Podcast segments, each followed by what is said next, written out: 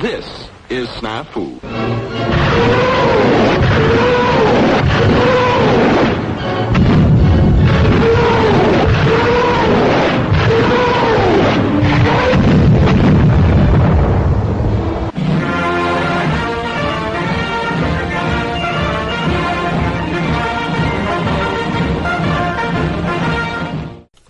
Hey guys, welcome to our second uh, player series. Uh, joining us today from across the pond, uh, you may have heard his voice once or twice. They got a little podcast called The Juggernauts. Uh, Topher, welcome aboard. Hello, hey guys. Hey Topher, thanks for coming along, man. And sitting shotgun with me in this one is Dale. Hey You guys. just heard. So here we go. Uh, well, this is our second one, so this is not our usual Snafu podcast. This is just a different little mini series we're running, which is, of course, released on our Patreon first, and then later on, everyone else will get a chance to hear it. So we'll see how this goes. We may do more of these, we may, we may not. We So, I. I have. There's at least three other hosts of the Juggernauts who are very upset that I got asked, and, uh, and they didn't. And I would just like to take the opportunity to say it's because I'm better than them. Um, we, That's the impression that you gave us. I'll just say that because it would just trigger them, and that's just the funniest thing I can think Yeah. of. to be fair, the first time I reached out to you guys, you were the one who answered. So Oh, well, there we go. There we go. Well, I mean, I'm pretty sure. I'm pretty sure Dan doesn't even know how to use a computer. Not only are uh, you um, better, know, you're more charismatic. thank you. So, and that's what that's what we need more more on on our podcast is charisma. so, Don't stroke my ego too much. It's already through the roof. uh, sorry, Pat. Let's let's uh, let's No, keep that- on going. That's all right. Let's let's uh, let's jump right into the mix and uh, start out with. Uh, well, you know you have a podcast and you play Bolt Action, but uh, how'd you get starting in your get started gaming and hobbying? Oh, back in the day, back in the days of black and white. So Before like, Bolt Action before existed. bolt action, before it was a glint in Alessio Cavatore's eye. Uh, no, so I, I classic school childhood, ten years old, Games Workshop, forty k. I think that's going to be a very common theme. Definitely is for like everyone my end of the um, end of the world. Anyway, so I was Sure. ten years old and I started a new school. And I didn't have any friends, and the kids there were playing this really weird game, and they all had this little what, weird magazine with little plastic models in there. And I immediately was like, I want to do stuff. So obviously Yeah. that that Christmas I got my starter box. Um, nice. I mean, as it- simple as that, really. At ten years old, I mean, just seeing it, it that it's pretty cool shit. It's, like um, when when when you're growing up, and uh, um, I, I I grew up on like in a council estate in like uh, um, in the Midlands in, in England. So like the most exciting thing I'd ever seen was like a PS One. It's and even that's like oh my god, it's the most amazing thing ever. And suddenly you launch into this new world. There's models, what, and people build and paint them, and then they play with them. Yeah, What? it's just like yeah, the, my little ten-year-old mind was just exploded. And I recall um, the revelation when people started actually painting the base they came on too. Well, so my first my first models ever models. It's uh, good timing actually. You know the the old third ed Black Templar starter set oh yeah. with the famous land speeder that just didn't go together at all. no, no. and, it- and, and I never I mean, managed to yeah, assemble the Dark- Templars were cool too. They were, I mean, yeah, the one tactical squad was cool because that's the one thing you could build. Land speed is just that. I think that I know, I up on thought the Emperor's Champion- base or somewhere. Oh, that was a special edition. I didn't get that. Yeah, my mum well, didn't love well, yeah. enough. They didn't make very many of them, so No, and the Dark Eldar, which to this day I never managed to assemble. it was an awful kit for a ten-year-old. What was Games Workshop thinking? Here's this kit of the most spindly models you've ever seen in your life. Put Yeah. it together. I didn't even have clippers. You just do the twist to get them off the sprue. There didn't have super glue. You got to use PVA glue and get upset when it doesn't hold together. There's a there's a meme going around the internet right now. Um, there's the, the, two, the two guys in prison, and there's a big burly guy who looks like he's probably. Oh, yeah, I've seen that. off. And the little guy's like, "What are you in for?" I, I twist my models off the sprue. We, we, we all did it though, didn't we? We all did it. yeah, we did because you couldn't years- find your clippers or you didn't have them. Yeah, if you're 10 years old, you, you either don't have them, or B, are you really going to wait to the weekend for your parents to go to the shop and get some for you? No, you're just going to do it, aren't you? Are you, are Yep. you poster paint to paint them with? oh, man, oh, man. Those, those are the days. My kids are never going to make that mistake. Because Ah, like, this- raising them right. And, well, in just in this day and age, like the starter sets are completely like, and not just Games Workshop, just everything completely. It's almost a different push world fit. now, isn't it? Yeah, Yeah. yeah, yeah. Crazy. Well, like those uh, Legion miniatures, those things go together super easy. Well, yeah, and and, and some But there's only one way you And can you put know- them together. Yeah, I mean, we're starting to see we're starting to see pre-painted miniatures just come ready to go. I mean, by the time my kids are that age, Mm-hmm. it'll be you'll just get you'll just be you will just 3D print them. You know, you, you they, they'll It's- come down in price to the, Yeah. and, and access to the point you just go ding, there you go, pay my I mean- license. There's my models. It's crazy. This wasn't this wasn't part of, of kind of what we're digging into as as we move forward. But if you think about it, and this is the old I'm the old guy. I- I'm thinking about it. So so what what are my kids, my own kids who are in their 20s now, missing out on? Um, from the standpoint of you know, if I can just plug an address into my phone and get there, you don't have to learn how to actually, you know, follow Read- landmarks read and any of that kind of stuff. Yeah, yeah, yeah. And so there's something similar in the hobby happening where we had to assemble our models, um, maybe even wash them, prime them, paint them, and in 15 years they may all just come ready to go. And are they missing out on something when it's just, everything's done for them? I don't know. That, that sounds like a good old days sort of thing. I, I think day. in, in 10 Uphill both ways. I'm going to be the guy. I'm going to be that guy like you you young kids don't know. Well, no, it's, it's true. It's true though because like like uh, at least to me, like if you think of like X-wing, like because that was popular as shit for like two or three years over here, and Oh, then it- it it died was down. I here, think I think they released a new edition and wrecked it, but whatever. But like, sure, you could go and you could spend twenty pounds on this brand new X-wing, and it would go around. You'd fly around and go pew pew pew pew. But the fact that you, you, it came pre built and pre ready, it lost something for me. Uh, like even though I can't, probably couldn't paint better than half of those like paint jobs Sure. that came with, it's just because it's not yours. It's not the same thing. You just don't understand. yeah, it, it, yeah. You, you hadn't spent two hours trying to get it together and painted, thinking about how you could use it and how excited you're going to be to pop it down on the table. And yeah. So speaking of X-wings, uh, obviously you play Bolt Action, and you Yep. started off in the, with the everyone else did the Games Workshop stuff. Uh, what other miniature games do you play? Currently or recently? Let's go with. Let's okay, Not, well, let's not go with forever because that that could be a while. I'm thinking. okay. So recently, shall we last few last three or four years? Because I, I, I kind of like I, I kind of um, I'll pick one thing like the flavor of the month, and then you'll I'll just smash that for like months at a time, and then it'll be the next thing once you got bored of that and etc. So that's There's a little bit of ADD, I think, in all A little bit, a little bit. Well, the, the way because we always carry, we always have the discussion at, at club because there's always more games than people want to play, mm-hmm. and it's always like, well, why can't, why don't we play this? Why do we always play that? You've only got one night a week, especially as a boring old Yeah. adult like me. Mm-hmm. You've got one night a week on Tuesday night. You have got three hours. Pick your game, and it comes down to well, do you want to spend your time trying to find a game that may end up not being not being very good, or do you want to play the shit you know is good?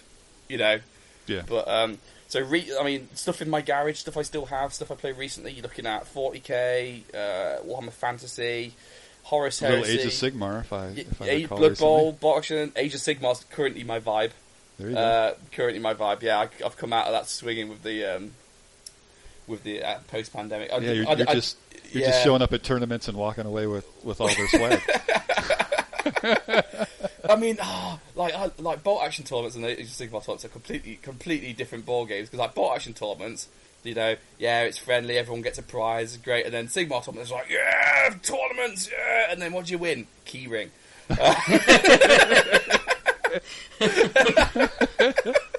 I don't well. I mean, you can, you can walk around the Games Workshop store swinging it around on your finger. yeah, like, but it's the yeah, same. It's the same big- key ring that came if you pre-ordered the bloody starter box. so I'm, I'm walking around my keyring. Yeah, I won this keyring. I'm badass. Yeah, look at me. And then some little ten-year-old going, "I got the keyring because my dad bought it me." Shut up, you little shit. it's one, it's one of those things. Just like you, you, it's not about the prize. It's not about the prize. About the competition and the sports. It's like yeah, but I did want that big plastic model. You know. Yeah, it's, it isn't all about the community. Sometimes it is about I'm better than you. Well, that's why we keep score. Yeah, and that's okay. That's all right. So, but there's room for all of us there. so. Uh, absolutely, absolutely, definitely. All right, so then, um, if you can recall, um, I know that you guys brand yourself, um, and appropriately, in my opinion, um, as as the competitive end, competitive side of things. Yep, yep. Um, do you have any recollection of, of your first tourney experience? It was Games Workshop 40k one. It was back. At, I must have only been about 15, 16. It's when um, it was an edition changeover. I think it was fifth edition or something. But my local Okay. games, my local Games Workshop were doing a lock-in, So they they lock they get you all in at like six o'clock, lock Mm-hmm. the door, and then you game all the way through the night until the next morning. I don't think it wasn't like a traditional Wow. tournament like you. I know you'd never do that today, health and safety, but No. like um, it wasn't. Like I a don't think tradi- you can do that with the stores now. The footprints are so different. so. Uh, no, no, no, definitely not. Anyways, no, yeah. no, that's a that's a different conversation. Yeah. But um, I don't think it was like an official tournament as much of just play some games. Winner, most winners gets you know a key ring, yay. Um, and but the, this is really saying something about me, which now I think about it, maybe I am just that bad a person. But well, the- well, the- let's let's let's put a little context. You say 15 or 16. So how many years ago would this be? about yeah about 15 16 years ago i'm 30 now Okay. so Alrighty. yeah the, you know i was very young into my gaming career but a bit further along anyway the the games was just trying to sell you shit yeah so the, the entry into the, the entry into the tournament was one of their 50 pound starter boxes and the idea was everyone uses a starter box to play each other Okay. so me, me being me, I took the Tyranid starter box because you could back then you could custom build your own monsters. You know, like you Mm-hmm. had like you'd have a Carnifex, but then you could add points on it and you could make Sure, your you own. can- you could build it it out you all. Yeah. kinds of- Then obviously, well, this came from the starter box, so I went and proceeded and put every single fucking upgrade you could see on that damn thing. And then Ah. just absolutely slaughtered everyone because as a 15 year old, I apparently still had a, an inferiority complex. well, you know, that makes sense when you're Fun, when you're fun, that young. fun. Yeah, but still everyone, learning all that shit. Everyone got tired at two in the morning. We had another four hours to go. I was very upset. I was like, "Come on, let's play." I was like, "I don't want to play now." It's like, "Come on." A lot's then, uh, changed in 15 years. Yeah, yeah, yeah. And then, yeah, you? You, can you imagine doing that these days? Crazy, crazy. Hey, Games Workshop wanted. I brought the blue starter box, did I not? You know. well, I mean, I mean, it, it's. I guess that's the marketing model. I mean, what what do you get out of the starter boxes? I mean, Warlord, you know, they're starter boxes. It's like Yeah, yeah, yeah, yeah. that's yeah. kind of, you know, because we all came up through through the Games Workshop stuff, and when you transition over, or when we did, I was like, all right, what's what's a standard tourney army going to run me? One hundred and twenty five dollars? What? That's like two plastic boxes of of Skaven or something. So, all right. Yeah, yeah. my, my, when I first got into Bosch and I brought the Blitzkrieg German starter box like eighty pounds. I was like, "What is this? It? What, eight- eighty quid? And that's, I'm, I'm done." Oh wow. Yeah, that, that was that was an eye opener. Yeah, but then Like- 80, 80 pounds becomes 160 pounds becomes 320 pounds. Oh no, I spent the same amount. Whoops. Well, yeah, because you, you can't have just the one. You got to have almost yeah. all of them. Well, my, the, the Blitzkrieg German starter box, the heaviest gun on it was a light howitzer. And now No, my mates have got, got Panthers and IS2s and stuff. What am I going to do? Well, I'm going to And that medium machine gun team, which Ex- is so coveted. Well, back I had no idea back on my first days of March, and I was well shit when I started. I think mine had two. I was, I, think, yeah, yeah. I just took the just took the starter box list and just chucked it on the table. Tried to work it out and was very frustrated for about six months. I've learnt the game because I couldn't get it into my head to wait to see what other people's actions have done. So I'd walk right in front of like a Brumbar or a heavy. Oh, house you weren't reactionary at all. Yeah, you were just yeah. aggressive. I, okay. I'd just go for it, and then he's not he's not gone yet, and then you'd hit me on freeze and wipe me out. I'm like, "What's this old stupid game?" took took me a while. I, I got there. Have faith in me. all right. took me a while. Uh, now, I mean, your reputation not preceding you. Then the next little bit here is, um, if you think about yourself as Okay. as a gamer and into the hobby, Yeah. um, what do you think your breakdown is in regards to you know from a competitive standpoint versus a hobby standpoint? You know, sometimes we're back and forth. The game is Yeah, the thing, yeah, or yeah. is it? You know what this this list actually represents? You know, 1943 on the in Eastern France or something. Where do you where do you feel like you you come across with that? You you won't believe me, and none of your listeners will believe me. I don't even think my own wife would believe me. But I think I'm pretty well balanced, you know. All things considered. No, like, hear me out, hear me out, hear me All out. right. I, just, I could Sure. just, I could, I could just feel the internet screaming at me, like, especially with like the. So like my podcast and me as as a club going to t- going to a tournament is like the public face, right? Sure. And like we set the podcast up specifically to be a competitive boxing tournament because no podcast because no one was doing them. right. Like there, there wasn't one. Everyone That's was not doing. what we do. Yeah. Well, back back in the day. Well, you know, there's points for you, but like that was back when like it was like a. Um, I'm trying to think like the BAR podcast and all of that kind of thing. Oh There's- yeah, there's Yep. nothing. It was a, it was a different landscape back then. So Sure. And and also if you're at a tournament, our philosophy is you're at a tournament. You don't play at a tournament the same way you'd play at club. yeah, this isn't a making friends tournament necessarily. Exactly. Exactly. So although we have the reputation of like you know going out and winning and doing all that, but on like a standard Tuesday night, we don't we don't club seals at, at club. You know what I mean? Like it's a Okay. different it's a different world, and it's and it's things the, this right sort of attitude at the right place. Like Mm-hmm. the first Bolt Action events I went to were campaign days, um, run by Down uh, um, Sam Downorder back in the day, Yeah. and and I was the one who was just stupid and took 388s because I just wanted to because it was a a Afrika Korps campaign and I'd watched a video on it, so I did that. You know what I mean? That's and, uh, so you, you were the one that took the 388s. In the meantime, there's another guy that took the three machine gun teams. well, I, So, no, well, I, I took, well, I took I took the 388s and the three machine gun teams back Oh. back then because it because I did play, play to the theme and stuff. I, and right. and we always say this in the podcast. Never, no one ever takes no one ever takes this away, which is like match your environment. You know what I mean? If you're going to go and play at a local club, don't go and take your big swing and dick energy and Yeah. all that. Yeah, try to pay it- some attention. Exactly, and if you're just playing on a Tuesday and, a, and it's random club night, and you got maybe a, a nice guy over, and you just want to have, a- have a you know, game over a beer or whatever, it's just a fun game, casual game. Yeah, whip one of the scenarios out from a campaign book. You know, do that that sort of thing. There's a time and a place for everything, and one aspect's definitely not more important than the other. No. I, I definitely Okay. love a good competition game. Don't get me wrong. I won't make a podcast to it. I won't go to about ten tournaments a year if I Mm-hmm. didn't. But there's there's more to life than that. yeah, it's. I, Yeah. I don't think you have to be one or the other. Ex- exactly. Yeah. Exactly. Right. But sometimes I'm neither, so you know. well, yeah, it's it's. Um, I guess it's it it's uh, pay attention to your environment. What is Yeah. the intention of what's happening? Yeah. So then I'll, I'll ask you to make a choice then and skew the balance one way or the other. All right. So you've got you you've got an open Saturday and there's a Mhm. competitive tourney and there's Yeah. a campaign day. Oh, I'd go to a competitive tournament. Yeah, I'm, Okay. I'm seeing you go. holes in my own argument. I'm seeing holes in my own argument now. Right. Well, no, it's it's not. and, and the internet has been righted. Yeah, I mean, it's yeah. not. It, it, it isn't necessarily, and, it, and that can be a tough choice sometimes because you think Yeah. about, all right, Uh, so uh, who's who's going to be there? I mean, the, Well, yeah, it, it'd be where's my friends going? Where are Right. people I know going? Who? Where is Right. this event? What sort of things happening? There's a lot Yeah. of like based on what sort of events happen in the UK currently. It is all tournaments. yeah, so it would naturally be a tournament because I, I, they're the people I know would go there, Right. etc. Um, but that's not to say that one's over the other. You know, I unfortunately, to be fair, there's not enough campaign days in the UK. There's just not enough campaign days.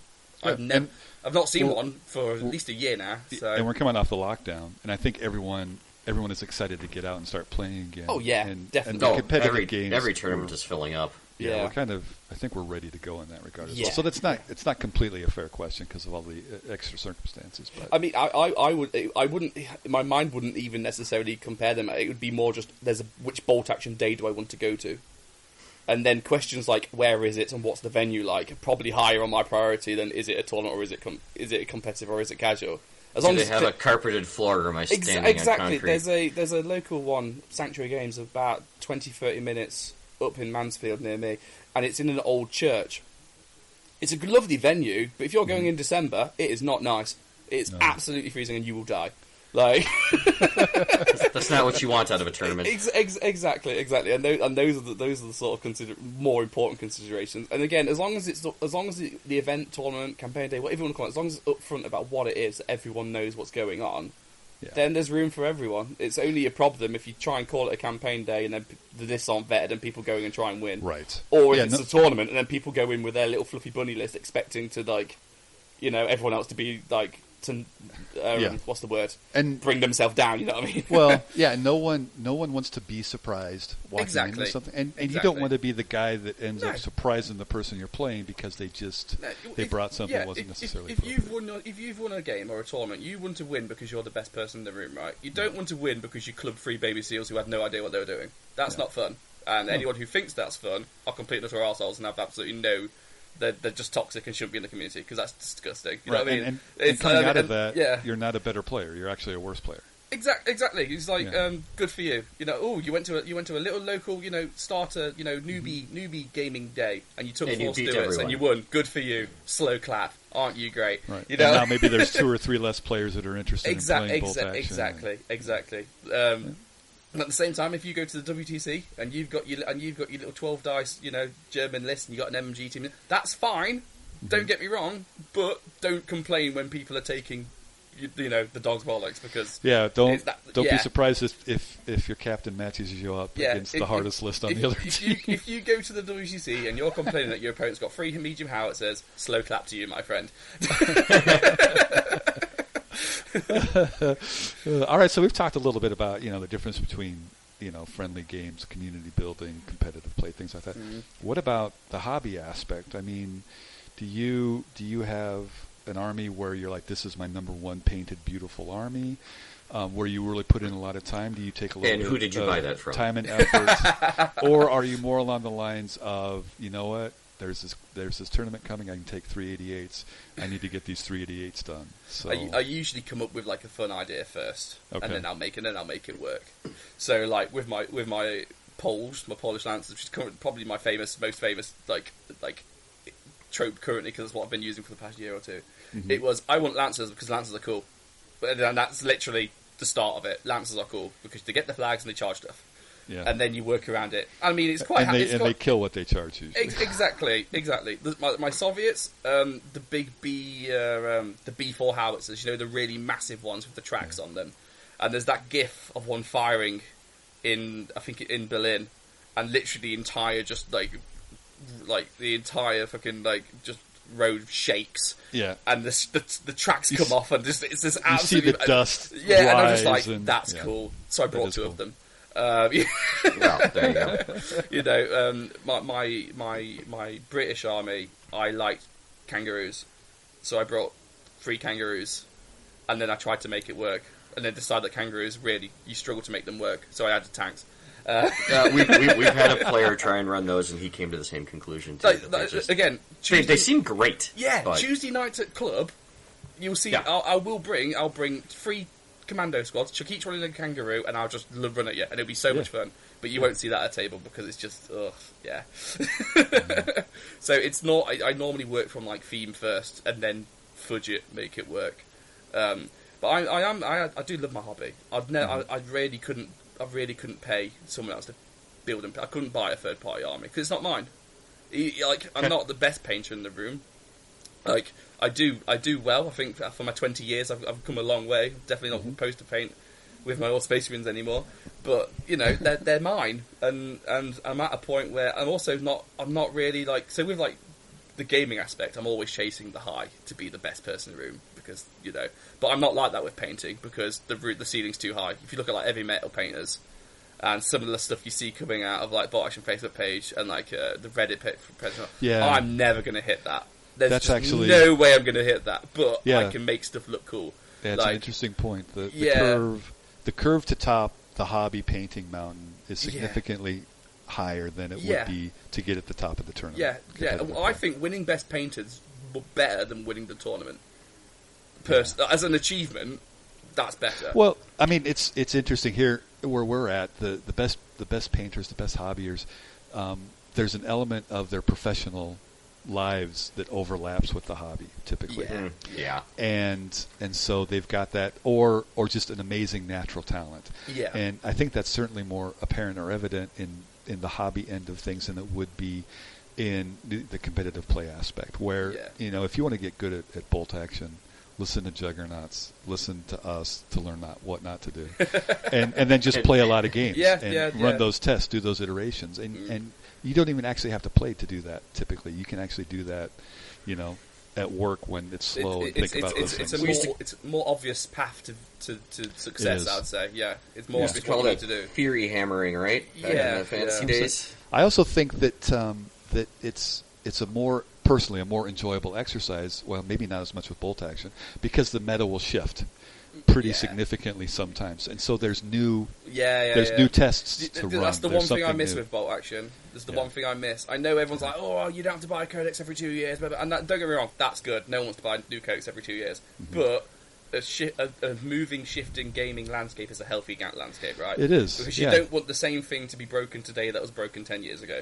Right, because you, you don't want the game of bolt action that you played today to be the same one that you Ex- played three years ago. Exactly, exactly. And currently it is. It, it, it really is. The same. Right. I could take the same list I won the GT with three years ago, and I could bring go to a tournament tomorrow, and I could win again with it really easily. Right. And that's it's not healthy. Uh, It's not healthy for the game. Like, Agree. and, and Well, how But much we'll, of that is yeah. you, and how much of that is the list? I mean, well, I'm not going to sit here and say I'm not a good player. Like, Right. I'd like to think, think I've earned that for myself. But that I'd be, that list is strong. It really is strong. That's why I took it to a GT, and Right, it's sure. still and it's still strong. Like that's Yeah. definitely not changed. If anything, I might have gotten better with it. You know, Right. and, and, and and things like that should Yeah. be changing over time. They really should be. It's Could I get a copy of that list? Just go back and listen. Already, it's already been shared about. It's just two double howitzers, all the snipers, all the teams, all the shit. Yeah, it's just exactly what it's you'd just expect. Awful. Yeah, it's, Yeah. it's just a, it's just a Soviet dice spam list. To be fair, but um, they could reach out yeah. and touch you. They could take order dice off easily. That holds its order dice, especially if you know how to play. Yeah, it's. I mean, Uh, yeah, Yeah. yeah, and it's just like things like like the, the British have never had another army book. You know what I mean? And like, Right. like and Warlord are currently doing this whole like army books only for like tournaments and stuff. Let's not not go go down down that path. well, hang on. Let's. Well, before we, we dive to it, because we'll get to this later on. Let's Okay. let's let's let's backtrack a little bit, Okay. um, and we'll dive into this notion of. All right, so we know kind of where you started, a little bit of where Yeah. you've been. How long have you actually been playing bolt action? At eight years, Okay. eight years, seven, So eight years? you so you came in in first edition as well. Yeah, yeah, V one, yeah, and then Okay. uh, I, I, and then I did a long, a long three or four, five years of being awful, and going to tournaments and not doing well at all, and then suddenly I've managed to kind, of, I, I, it, it twigged, and I saw the Matrix, and suddenly it all made sense how you how to do how to manage your orders and stuff, and then suddenly I, suddenly I started winning some tournaments, and then the rest is history. But I love bolt action. It, uh, the first game, you know, despite me being bad at it, hooked. Just Okay. like take completely because before then I was just basically just you know 40k and ooh a bit of Warmachine, ooh exciting, and Bosch completely set completely different, but at the same time really familiar. Like it's a really mm. good place to be. It, Never it looked is. really. I mean, you could really feel, you can really feel like, you can really feel how it reached back into into Yeah. the Warhammer that Alessio had, had spent time especially when as I say I started in third edition, so it's there's a there's a heavy bit of nostalgia in there as well. Yep. You know, Yeah. ba- back in the day, you'd have, you, oh, here's my free Space Marine squads and my Predator tank. Well, today, it's here's my free Marine squads and my Sherman. It's it's very similar. Yeah, Yeah. It, it is. It's, it's, Yeah. it's got a, I like the similar structure across no matter what Yeah, army e- you even, have. even the, the damage table. I'm pretty sure damage table is very almost copied and pasted from from um, Third Ed 40k. You know, it's- so it's why it makes me laugh when people go go back to 40k. I'm like, I'm playing 40k. I'm just playing 40k from a decade, 20 years ago. right. I'm playing historical 40k exactly. With with a really sweet uh, activation mechanic. yeah, yeah, That is, uh, uh, yeah, that is one of the most unique and love it. yeah. So uh, we chatted just before uh, we started recording, and uh, both you and I had done tournaments yesterday. What was what did what did you play yesterday? So I played. It was one down in Bristol, uh, which was a twelve fifty point Juggernaut format. So they they uh, it was run by one of our one of our local gamers, Dan Moody. Well, not local, but like UK local, not Leicester local. Um, and yeah, he was running our format. So um, right up our alley. To be fair, it was just here's Juggernaut format tournament, competitive event, come and have fun. And it was like yes, this this is me and my, my wheelhouse. So happily took my took my Polish along. I was like, this is the first proper proper tournament post COVID. Let's do it. Ah, it was it was back to back to back to basics. Loved it. Brilliant. So Okay. you smashed face. Well, you know, two wins, one loss. Like that's it. You know, I am defeatable. There you go. Pat, how did you do, real quickly? Uh, I had two majors and a minor victory, and came in fourth. Oh, Nice. good lad. So Not. I missed the tournament. I had a mechanical issue, uh, which is sorted Oh. now, but that's how it goes. So Bad timing. So Yeah, you, yeah. you'd mentioned uh, this juggernaut format. Now I know a lot of people are familiar with it. Um, I've I've looked over it. It's it's an interesting twist. Yeah. I want to know uh, what's the what's the backstory to that? What what uh, brought that up? It's Why ba- made that it thing? start so there's there's quite a, there's like three or four different sections to it. You got a set of you've got a set of like just little house rules. You've got a new way of building your arm list, like a like almost like a build your own theatre selector is how Mhm. I describe it. And then you got some special missions, and now you've got a list of units you can take. And it started as basic. The theatre selector bit is the first bit that came around in our heads at club because there was a real dyna- like a real issue between the armies that had really good theatre selectors and those that had bad ones. Yeah. Seelow Heights. Seelow Heights, yeah, Soviets, half the Japanese ones. They're re- you got some really nice toys in there, and then Yeah. you look at the Brits. It's like you can have one of everything. Great, Thank you. You can't spam those really efficient choices. well no, no, I mean, not only that, but when you just have when it's when your army list is one of everything, it tends to mean every army list looks very similar unless you start going with multiple platoons. Yeah, hundred percent. Yeah, well. and, and and yeah, obviously, ooh, you could just take fifteen flamethrowers. Well, yeah, but that's and not. It, I mean, it's yeah. not necessarily about the spam either. Sometimes you're trying to run some really interesting synergies, right? Yeah, So, yeah, yeah. Um, so uh, that's where it started, and and the idea of you've got a set amount of you've got like a second point scale that you can use to buy your slots, so that you so like it would re- anyone who's just like not got those normal theatre selectors like British or Germans would go oh, oh I could take I could take two mortars oh my god amazing you know two So is it almost like a, uh secondary um, composition allocation? Exactly, yeah. Whereas Okay. the, whereas those Soviet players and Japanese players who are used to bringing three of everything suddenly find themselves actually getting reined in a bit. Okay. Um, and from there, well, once you've already got a document, it's really easy to add some standardized missions. It's really easy to add a few house rules, and then it just it just grows and grows. Um, so, like like the missions, um, we've just got six tournament style missions in there, and they're basically just copies out the rulebook, really, but just standardized. Um, Because no one wants to run into top secret at a tournament. It just No. no. Um, and it's just it's just stuff like it's just trying to make it's just trying to make just trying to build your armies and play the game in such a way that who wins comes down to who's best, not who's come down to, not comes down to some janky mechanic. Not oh I, I I had three trucks and I was playing envelopment so I win. You know like, Right. like Or no, yeah It's an attacker defender scenario, and I lost the roll. Ex- ex- exactly, exactly. And so like and like like and that's reflected throughout all of our missions. Like they're all neutral. There's no attacker defender. They're all the same. Like the, the actual platoon itself, everyone has the same access to the same slots. Like no one's got more access to. No one is going to take more tanks than anyone else, etc. Unless they've got a national rule for it. And then in our house rules, it's it's trying to bring it's trying to it's trying to um, take the ends of the spectrum and just bring them in a bit. So like Tiger Fear, let's get rid of it because it's just janky and, and it's just it's just set up to upset people at the wrong time. Uh, Things like Well, um, now it just upsets the people that have it in their army. well, I mean, give wait for it, wait wait until they fuck it again. You know what I mean? Like who knows? it's only as good as its most recent yeah, and, and, and things like and things like MMG teams, like we, we, we do a house rule so that they give the pin in addition, regardless of if they hit or not. So suddenly, machine gun teams have a use, and guess what? Yesterday at, at the tournament, they were everyone had an MMG team, and they weren't bad choices. You know what I mean? And it's just stuff. Like, it's not actually that different from the main game, really. Once you're actually playing it, like it's it's all good. It's it's just. As I say, it's just standardizing. your- It's just standardizing the army building rules in a way that I mm-hmm. personally like. it's nothing more or less than that, to be fair. Well, I mean, it's I mean, that's kind of that's part of the reason why you do it, right? I mean, Yeah, and there's, I mean, I, I personally do not favor um, comp packs or Yeah, or those yeah. kinds of things because uh, because I want to go, you know, I want to go uh, to the East Coast or the West Coast at a tournament and make sh- in in the end make sure that I'm playing the same yeah, absolutely. the same yeah. game out of the rule book, Absolutely. and that's that's completely acknowledging the issues that exist in the current edition, and you know. Um, It- it- but- and, uh, you know, Yeah. I, I get it. I, I certainly Yeah. wouldn't. I wouldn't reduce it to like fan fiction or anything like that. well, I like, think yeah, you know it, it There's, works. there's enough of that out there. clearly, it, it clearly it works. So Well, you know, we, kudos. We, like like all house pack, like all house rules. It's Mm-hmm. like house rules are, are, are like having a penis. It's great to enjoy them, but no one wants to hear about yours, right? Exactly. but I Um, mean, uh, you're in a somewhat unique position because yours is the only one for the moment. Sure, but I when mean, we were yeah. running through late late Warhammer Fantasy, which is kind of where we came from, there were comp packs Yeah, all yeah, over the place. So yeah.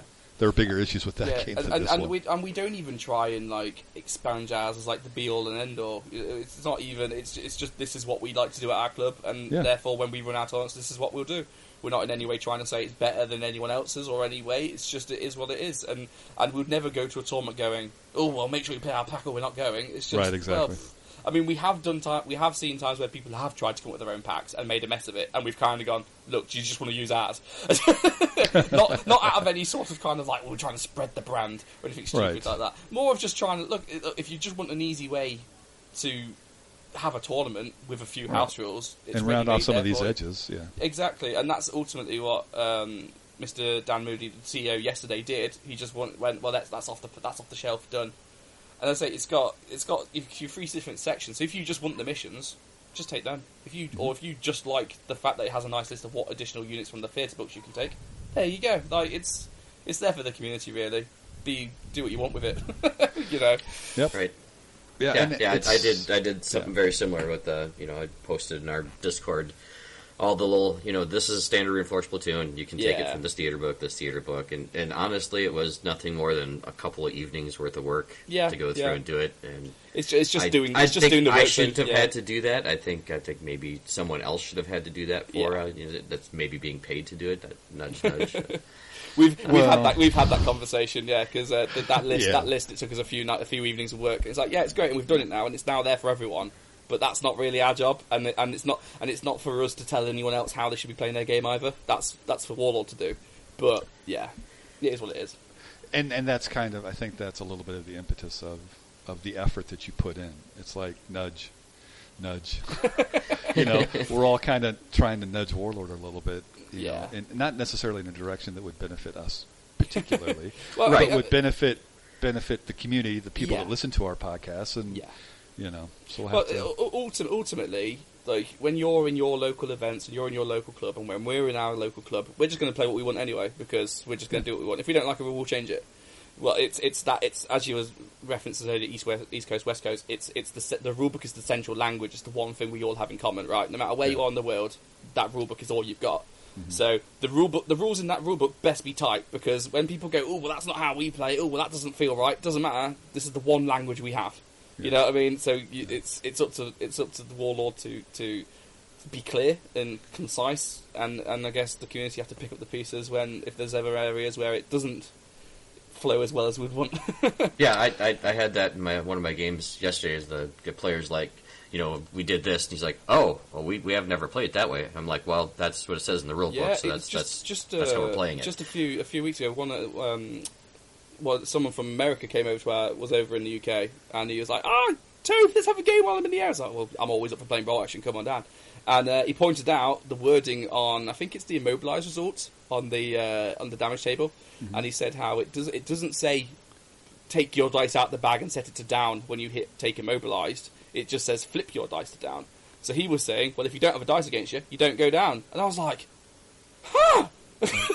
That's not how we play it, but yeah, uh, well, as, as I say, uh, we've not we've not changed how we play it. Don't get me wrong, but it was just it was just interesting. Just like like that's a totally different and yet still completely valid point of view. You know what I mean? It's just I, I love stuff like that. I love the mixing of like go- like the differences that play. It, it, it's great. It just reminds us like we're all human, aren't we? And everyone reads something a bit differently. yeah, and and that's good. now you make yeah. me want to go look that up. Another thing, you know, in our in our prep for WTC before um, before COVID came through, we were really reading the rule book. Um, in particular, we were we were digesting where the sniper and you allocate those hits, and then how Mm. unit coherency has to you have to go back because if you can. Um, and again, it, it all comes down to how is that really worded and what does it really mean? Because you know, if you have to Yeah. if you have to get back into unit coherency as soon as possible, Yeah. does that mean that you can force that you can force someone to Yeah. do an assault move or something like that? Yeah, we, So- we, we had the question of is that as soon as possible I mean the next dice you get drawn, you have to do that then. It's like, right. Does that oh, mean that the would be next brutal. activation for that Th- th- unit th- or the yeah. absolute next? Th- it's th- just yeah. This sort of thing always gets us as the juggernauts into trouble Mm-hmm. because we we if we see something like is a bit weird, we'll point it out and say Mm-hmm. that's a bit weird. What do you think? And usually, what we'll get in response is, "Oh, you cheesy power gamer whackers," because you pointed out. And even though we're not necessarily doing it, but we're just saying it's a thing. So the classic one was before it was FAQ'd was we pointed out that spotters can score. There's nothing Yeah. that said spotters Yeah. couldn't score, Yep. and that's not us saying you should. Everyone should take a spot, chuck it on an objective, and then laugh. No, it's just saying you might want to FAQ that because it's, Exactly. it's and guess what? It's now been FAQ'd, which is exactly Mm-hmm. what we want. And another one I got, I got. So uh, I think you would have seen this in the WC, WTC chat a few years ago, like asking rules clarifications. And one I was asking for is if you put your unit along the board edge, so that your model's within one inch of the board edge, that means opponents can't come on from reserve because Correct. they can't move within an inch of the model. Correct. Or were you allowing that? Now that's not me saying, shall I do the, the Kroot effect from 40k, bring 500 Soviets, line up along your reserve rolls at the edges and go, ha you can't come on, I win. But, Right. But having the conversation, asking the question, triggers the TOs and the so, and the community leaders to go, actually, what is the answer? And that sort of thing's uh, good. yeah, that's um, that was an interesting conversation because that was I had just joined the captains, yeah. and that was the first one because and there was even pictures because what had happened in the WTC previous exactly. Yeah. the previous year, and I I'm I'm completely familiar with that tactic because that Yeah. was kind of an old for, uh, Uh, fantasy yeah, battle. and, and, it, and, it, and it comes back to different different communities and different Yeah. gaming groups because you could be in a gaming group where that's po- totally legit, which I am to be fair. We're, we're like whatever, yeah, sure. well, that's you- it's it's in the rule book. That's how Ex- it. exactly, but Yeah. other communities would quite rightly go, yeah, that's a bit, it's a bit gamey though, isn't it? And they're totally, and, Oh, it and is. yeah, it is a bit gamey, yeah, 100% And- gamey. But but if you're if you're managing a world team tournament where you have got people from all over the world coming for it, it's probably best to have a ruling one way or another, regardless of whether you think it's right or wrong. Yeah, hundred percent. It's that's So- and and, and, and yeah. rightly you brought it up and it was discussed. I don't Yeah. think. Well, that well, that's for another discussion. And then Yeah, yeah, Right. Yeah, Yeah, we- we, we- we, we- could go down that rabbit It hole and does- yeah, spend the- three hours on it point very is, easily. Yeah, the point is it doesn't matter what the ruling is. The point is is that it's brought up and that someone's looking into it, And, that you, and- you yeah. going into it know how it's going to be played Ex- at that tournament, and that's the most important part. Absolutely. So uh, we'll always, me, me and my club, we'll always throw ourselves under that bus because you know someone's got to, and it might as well be us Right. because yeah, we've already got the reputation, so why And- not?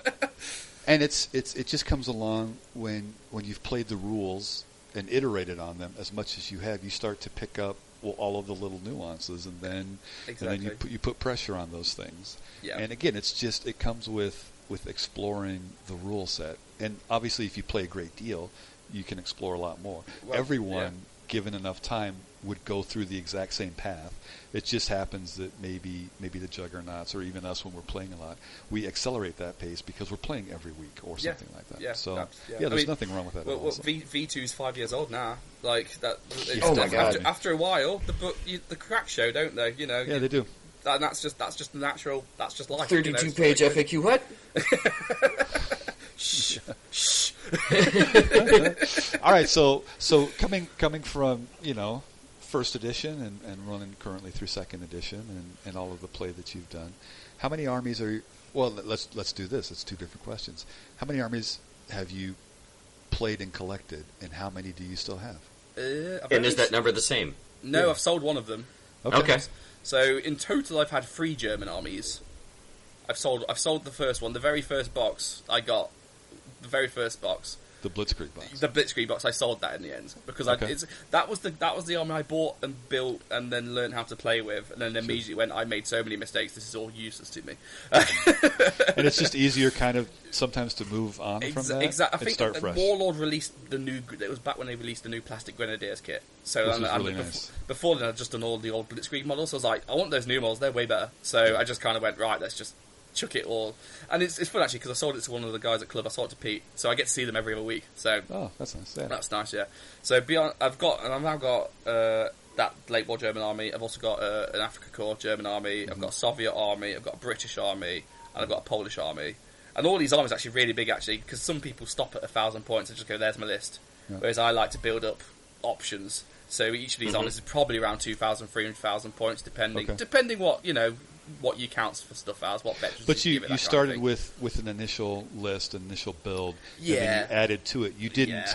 you didn't complete a build and list and then start a second Soviet. No, list. no, Okay. it, it's a lot. It's a lot. It, it'll be, it'll be like I'll start with two or three boxes, and it'll be going to down towards a specific path. I'll mm. think this is what I want it to look like, but then as I'm building it, as I'm playing it, I'll, you'll inevitably find, you know, you'll find different things you like the look of, and then oh, I'm going to a tournament. Oh, that's a good option for this specific event, and they just kind of grow naturally. Like that, so like my German, my, my two German armies. One of the projects I want to do is I want to merge them to one at one point because I've got so much stuff in two different colour schemes. It drives me up the wall because suddenly I'm like, I want to take that, but it's brown and I want it to be green. Oh yeah, ah! I have to buy another one just so I can Exactly, get that exactly, color. exactly. So it's economical for me for this, this point to just strip everything and just start again. so I might have a fourth German army in the future. We'll see. All right.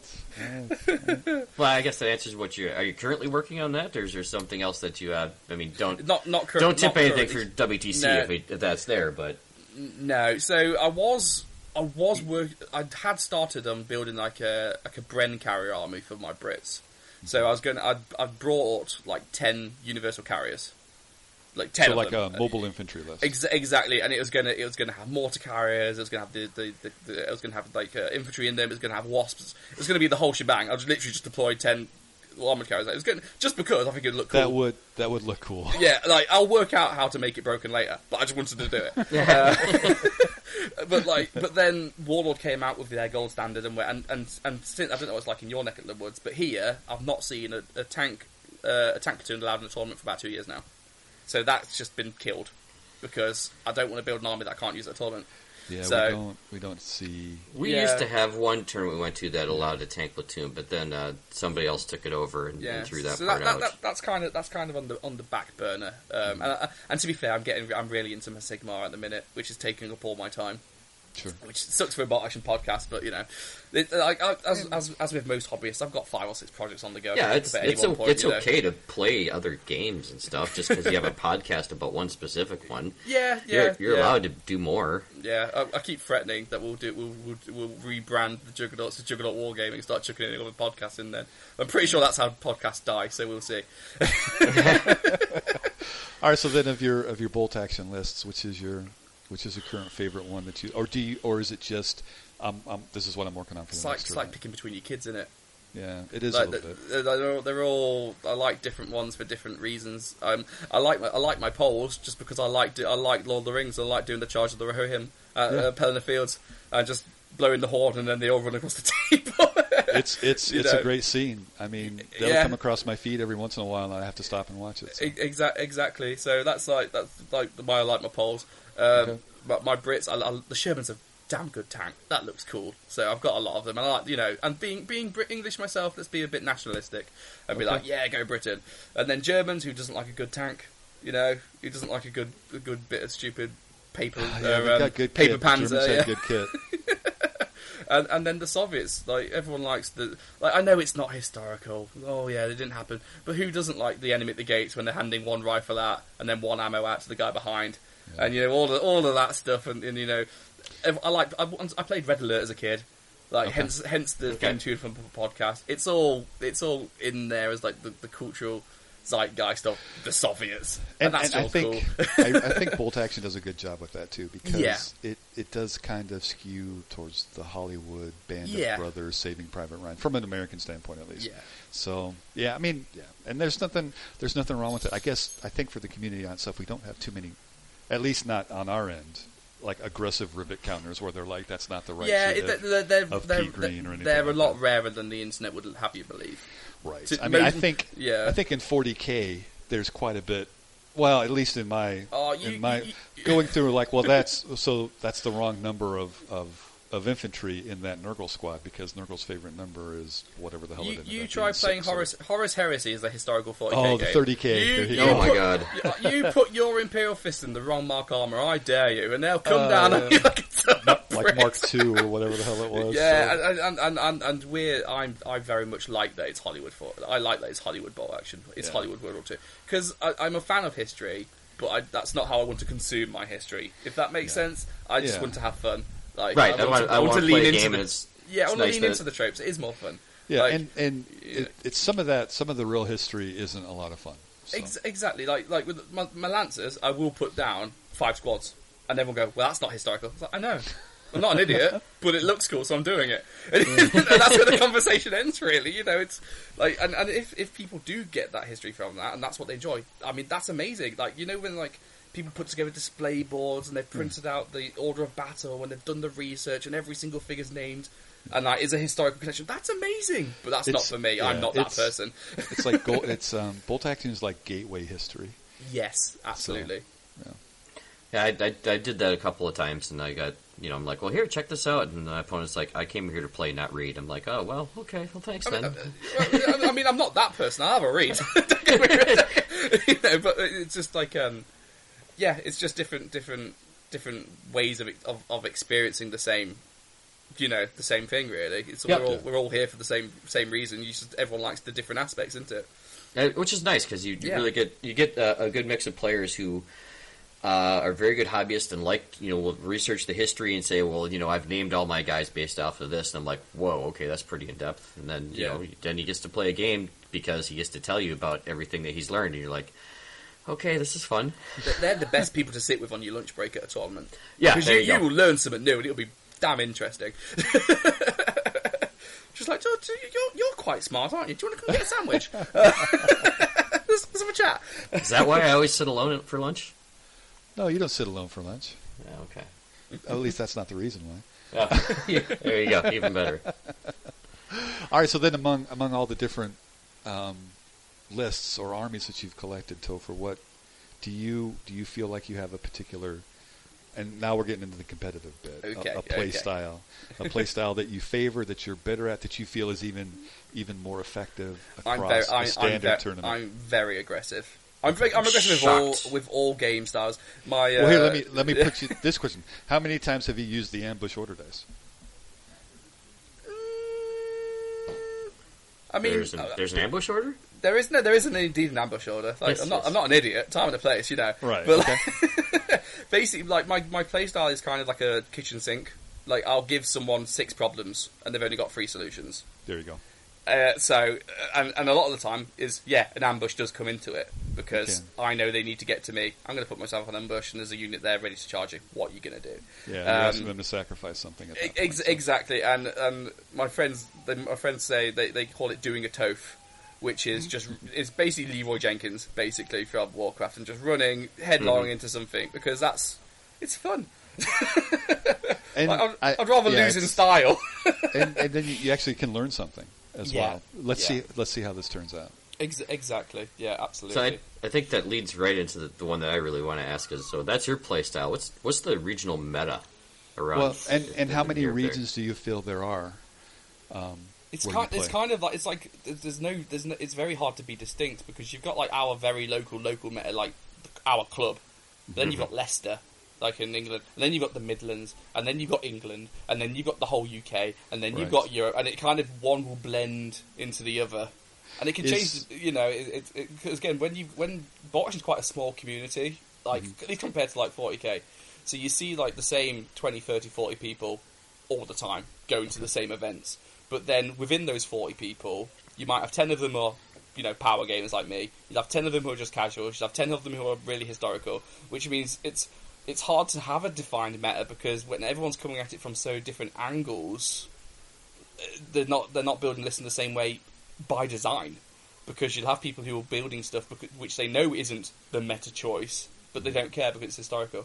So it's really, I mean, I can tell, you know, cheap MMG tanks, or, or you see them, and paratroopers, you see a lot of them as well. But the reason you see a lot of paratroopers is because the starter box is a really good deal. You get a whole army for fifty quid.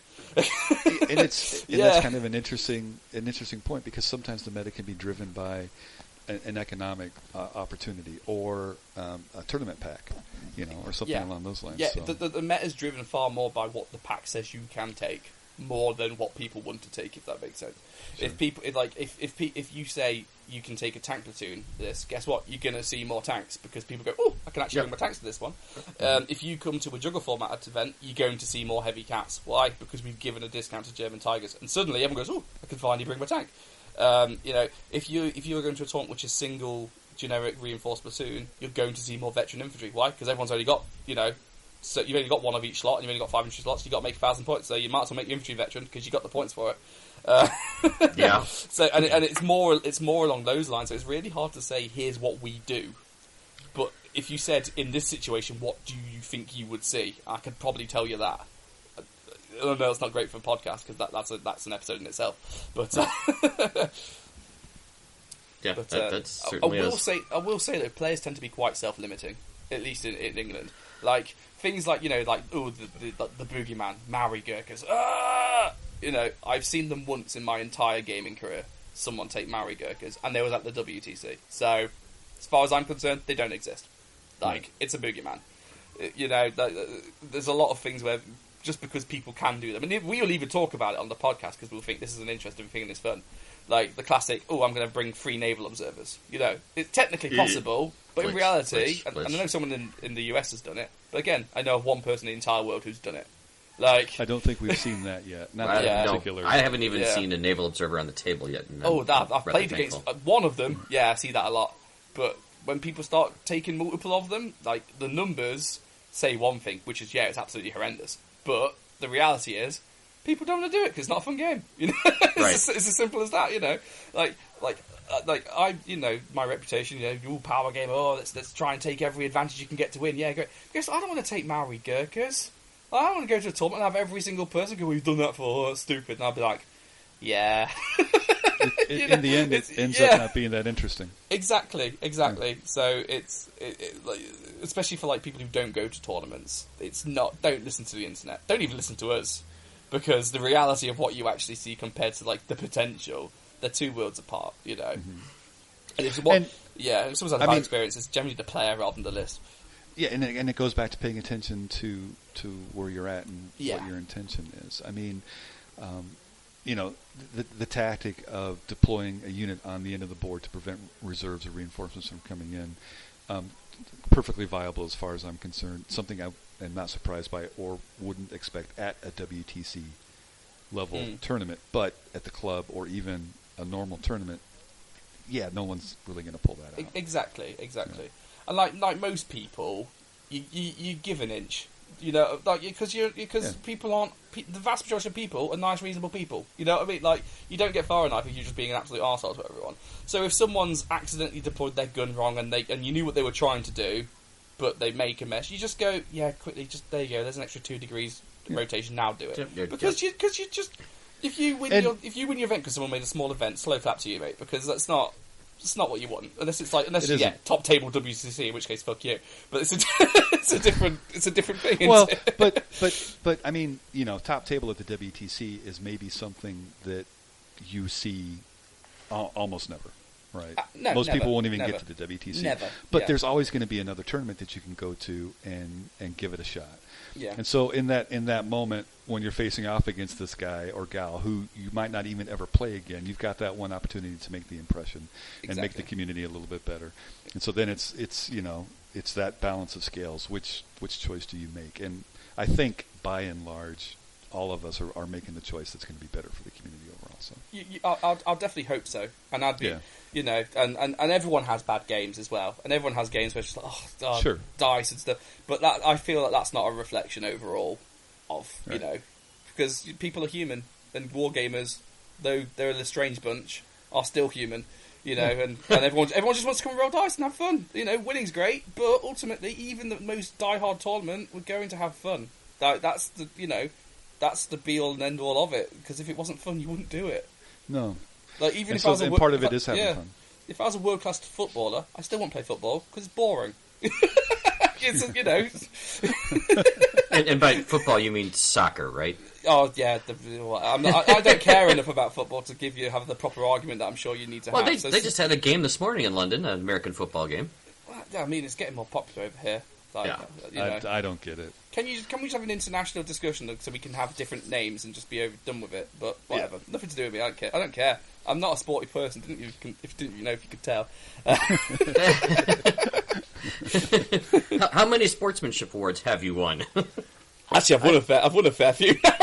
really? I've won some Surprisingly, yeah, yeah, I've won a awards, few. yeah. Yeah, I've got a few. I've, I've won. I've won one. Yeah, I've won a few. It's it's it's it's an interesting though because like uh, I, I always I'm, I, they can be varied depending on how they're ranked into it because I hate when you've got to vote for you like when you got to like score people. Yeah. Because Yeah. it te- you tend because people are nice, you tend to go yeah five stars, five stars, five stars, and then to the But end that of the day you doesn't got like delineate anything. no, yeah, it's and it's and it's an interesting one because I always find we do, like my tournaments we don't we don't rate sportsmanship. Well, We might give a prize out if we've heard of one particularly good you know thing that's happened, but our opi- our from my standpoint is everyone should be five star sportsmanship all the time, and the vast majority of people are. You know, it's Yeah. it's it's like it's just don't be a dick. you know what I mean? Just don't be a we, dick. we do um we do favorite opponent, and so Yeah. Um, and I mean, you find that the same people win it because Yeah. they're they're great to play with. Yeah. That's, that's the same three people, and I I look forward to playing any one of those three people. You, you do, anytime. you do, you do tend Yeah. to find the people in your local area. It's like I want to play you. I like Yeah. playing you. You know, and that's that's always nice. yeah, yeah, it is. So, all right. So, so what's next? So we've gone a little bit kind of into the meta and how it is, and maybe you, another point that you raised that I hadn't actually considered. Perhaps the community isn't big enough to actually have like define, definably different Yeah. metas in regions Um, and things like that. Dave Nolan, who runs the WCC, put it very well to me once in a bar very late one night when he was very drunk on whiskey. So I'm he came out with some quite pointed for the amount of whiskey he drank, and it was that us is like the juggernauts. I'm assuming quite quite the same for you guys as Snafu. We're big fish in a small pond, right? Mm-hmm. Like, and we can we can go on and oh yeah, we're our podcast, we're great, we go to to win, blah blah blah blah. But when it's only 40, 50 people throughout the country go to the same events over and over and over, it is a small pond, and it's it wouldn't take it would only take one gaming group to suddenly start playing bolt action, get good, to knock us off the throne or whatever right. stupid Oh, terms you want to be. You know what I mean? So it, it's it's both big because there's like twenty thousand people in the bolt action Facebook group. It's both mm-hmm. big and small at the same time. Like it's there's not and yeah, there's not as many people as you'd think. The grand scheme of things. Yeah. Nice. Okay. All right. So what do we got? What do, what do we got up next? Oh, we've got the the classic generic reinforced platoon versus theaters conundrum. Uh, this is this is not gold standard generic reinforced platoon. Let's, let's say the silver or lower. Okay, what's so what's silver below? Is that just So, so silver basically is uh, whatever the TO wants to do. As the gold is the army uh, armies of. Okay, So okay. You, in the generic reinforced platoon selector, you can include all those ones that say they're allowed from campaign books I, and I've, silver. I've. I've specifically written some notes here, and I specifically put, and I can read this right out to you: single general reinforced platoon can die in a fire. um, I feel that that sums my opinions up perfectly. I think I've already kind of said it. Really, I just don't like because every army ends up looking the same. Yep. Because you always have three or four veteran squads, one of each team, and a tank. That's and- especially if you're doing a, if you're only allowing a single. Ex- exactly. Double double reinforced platoon. I'm fi- that's fine. That's great because you can take your two platoons and you c- you can invest where you want to put your points because You you've got can more specialize slot- quite a bit more. Exactly. You've got more slots than you can ever use, and it's not. And I, and and I and I get the people who say gen, generic reinforced platoon is probably more balanced. And you know what? It probably it probably is a little bit more balanced, but it's it's it's not as fun. And I'd rather sacrifice balance for fun in that in that aspect because I want Well- to see different lists. You know. If let's say if if you if you're running an attorney um, juggernaut Mm. composition pack aside, and you're allowing two uh, generic reinforced platoons in the selection, Hmm. um, you could you could create scenarios that would balance that. Then couldn't you? Yeah, yeah, exactly. Thing, things like kill points is always a classic one for if people want to bring twenty dice. Good for you. Compete on kill points, you know, and and, and, and stuff like that. And um, there's ways there's ways around doing, it. and just vetting lists is another way of doing it. Give people the options. Say don't, you know, don't take the Mickey, and then as lists come in, if you see someone who's you know taking the Mickey, especially if it's not that sort of event, just say to them, look, it's obvious what you're trying to do. Can we not? And I think that's much better. I mean, I, I really flip flop on this a lot. Like, I've probably shared different opinions on this a lot of time. I'm just, it's just, it's a difficult one because mm-hmm. Th- th- it's different for everyone. It's different per army as well. Like the difference, a single platoon Soviet army is different to a single platoon Great Britain army, especially if the British army is army book only. I know you said like silver rather than gold, but depending what format you're running, changes the game wildly. But just Yep. simply based on what options are open. Um, it's like the the army book of Britain, the army book alone, single platoon, is actually really bad. There's not a lot actually in there. You have one of each of the main teams, and a few tanks, and a couple of infantry options, and, and for the most part, they're all kind of a bit much enough. It's, you know, meh, really. And you mm. compare that to like the Soviets, and then you can take three tank guys per slot. You've got tanks at every points level. You've got infantry at every point points level. You can literally do whatever you want. And and I, and I, I think that's kind of how it. it I, I really struggle to marry them up because if you give if you just set here's the law and here's what we're doing and everyone has to abide by this law, it will affect armies differently based on the fact that the armies themselves are quite different. Yeah. Um, so it's it's a, I know that's not really an answer, but it's the one I'm going with. So. well, I, and, I mean, because it's I don't know that there is an answer per Yeah. se. It's just a discussion, kind of an ongoing discussion that Yeah. we have within the community. And someone just happened to push record, and uh, someone else had to listen. well, yeah, and, but it, but it's a but it's a good discussion because sometimes kind of uh, over here the default or the way that we've kind of gotten around it is that there are multiple tournaments that all have different kind of yeah, um, yeah. The formats, and so sometimes there's theaters that are allowed, Well, yeah. you know that kind we've, of thing. We've so. definitely skipped tournaments before where we've not liked the way the pack's gone, and that's not to say that those port- tournaments are bad or invalid or anything like that. It's just it's not to our taste, so we'll skip it and we'll go to the next one. There's enough tournaments and stuff around, and and and and, and also the the classic ones. Well, build it and they will come. If you don't like the way things are being done, you put your own event on and, and get people to come. Exactly. You know that way. Um, as I say, it's, it's just I, I tend to find the pursuit of the pursuit of balance can sometimes lose something along the way. Yeah. You know, and, I- and I think the re- generic reinforced platoon. If not, if you do, if you get it down to a single reinforced platoon, I'm book only. I know, I'm going when Patrick said no. I'm sorry. I think you do lose something, personally. Okay. All right. So I think uh, I think we have gotten a sense of how you approach competitive play, uh, and, uh, and, and how, how more do you direct that in preparing for a tournament? You mentioned tournament is of course different than club night. Yeah. Um, but what what is, is there a different preparation between list design or just how you play and how you approach? Yeah, I mean, it's just practice, practice, practice. Like, especially when you're building up for it, when you're practicing for a tournament, you know, I've got a tournament two weeks, I'm going to build my list out. If you've got two or three list ideas, then there's your time to, you know, to test them out. I know I say club night, but you also say to your opponent, look, I've got a tournament in two weeks, is it okay if I practice this? Because, and generally, we're all going together anyway, so Sure. you know, that's, that's an easy conversation to have. But that, that's your time to, you know, try your lists, generate new ideas, and importantly, make mistakes. Because if you fuck up in the first half an hour, you can go, yeah, I fucked up, can we reset? And you can do that at club night, you can't do that at a tournament. Yes. um, and, and read the rules. It sounds so obvious and so, and almost, almost, um, it, it, it, it's kind of like quite a rude thing to do, just read the rules. But if you Yeah. understand the rules, you're giving yourself the best chance that on the day, you're less likely to get caught out.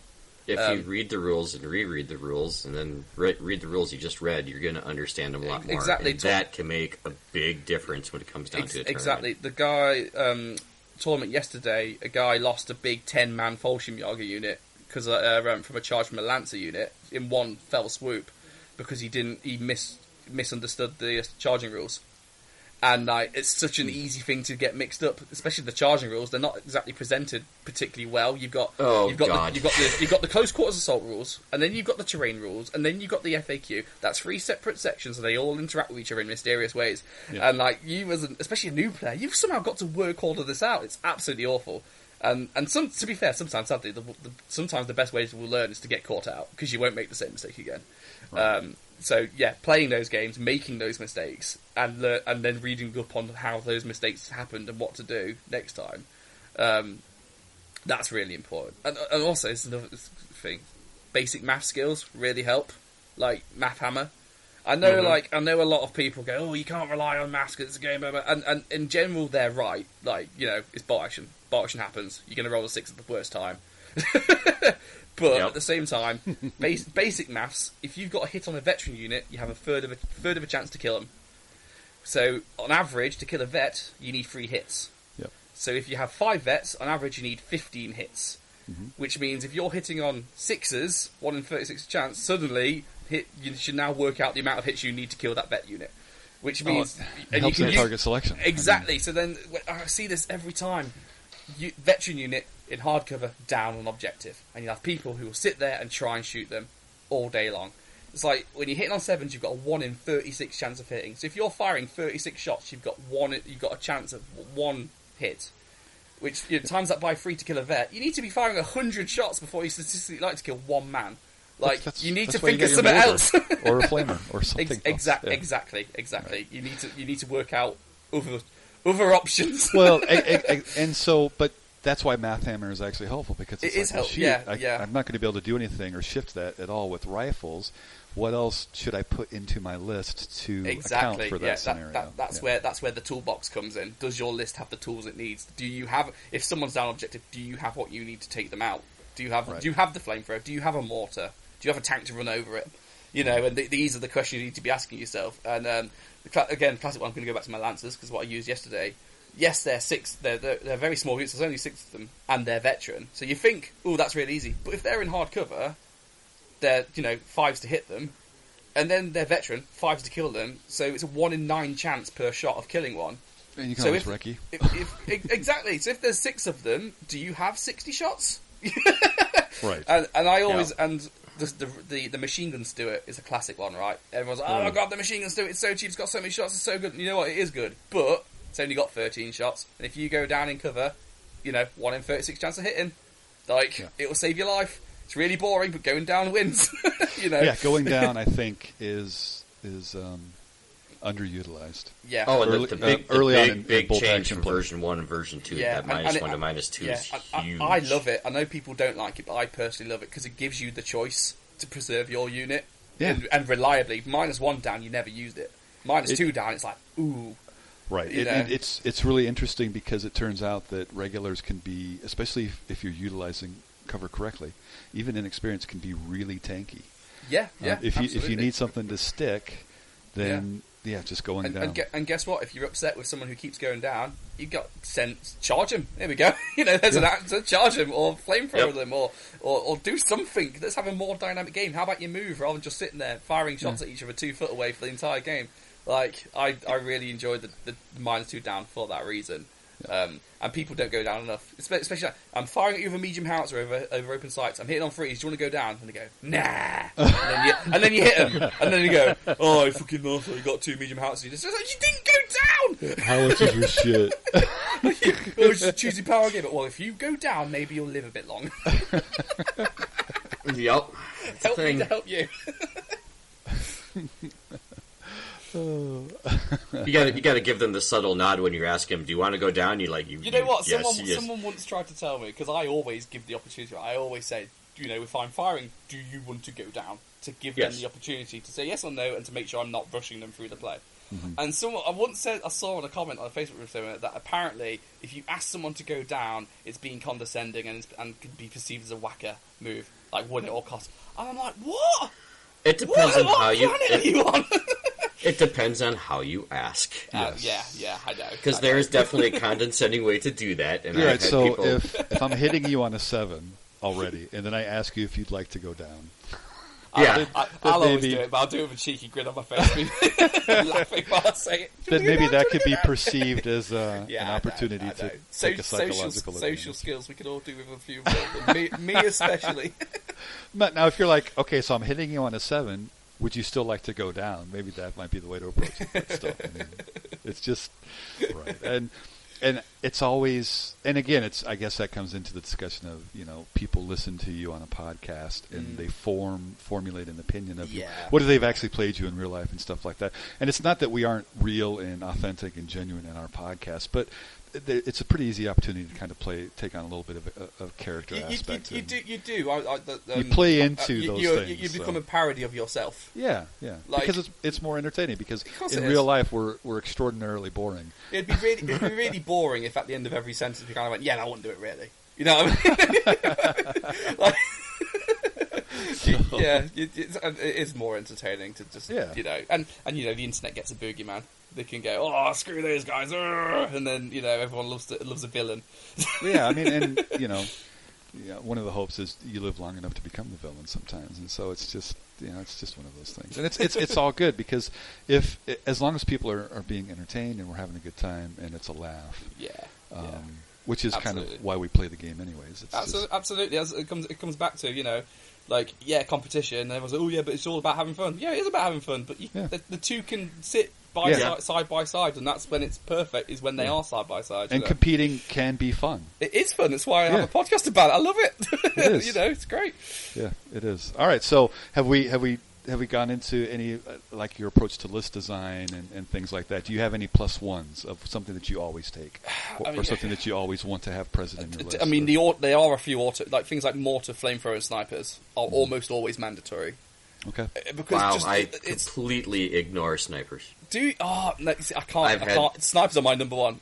I'll, I- I'll, I'll take I like snipers, over snipers. flamethrowers. Yeah. Okay. Absolutely. So on the sniper question, uh, regular or veteran? veteran. Ooh, ooh, ooh, mm. If you're taking two, regular. If you're taking one, veteran.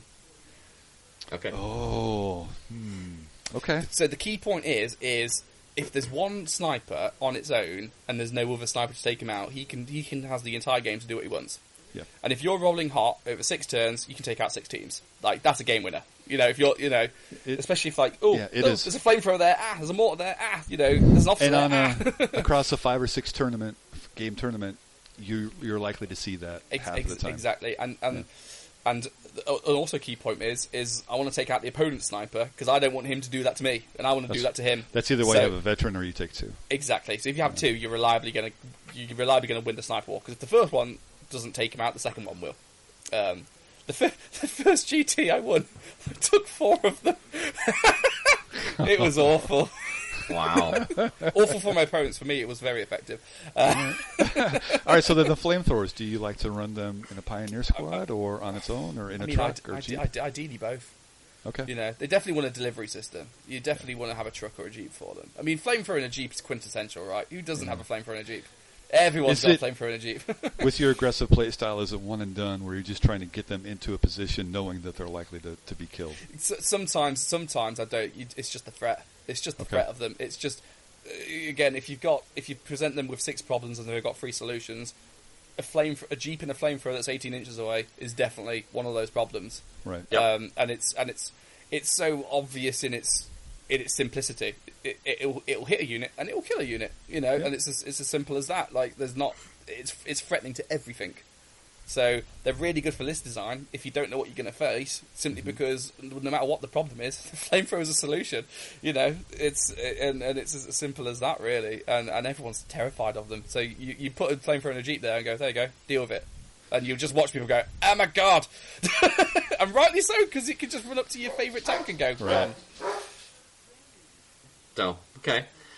Uh, what? So you got? What about uh, mortars? What what level do you take Well- them? Light, medium, heavy, regular, inexperienced. I very rarely take them veteran. To be fair, Yeah. I very agree. rarely.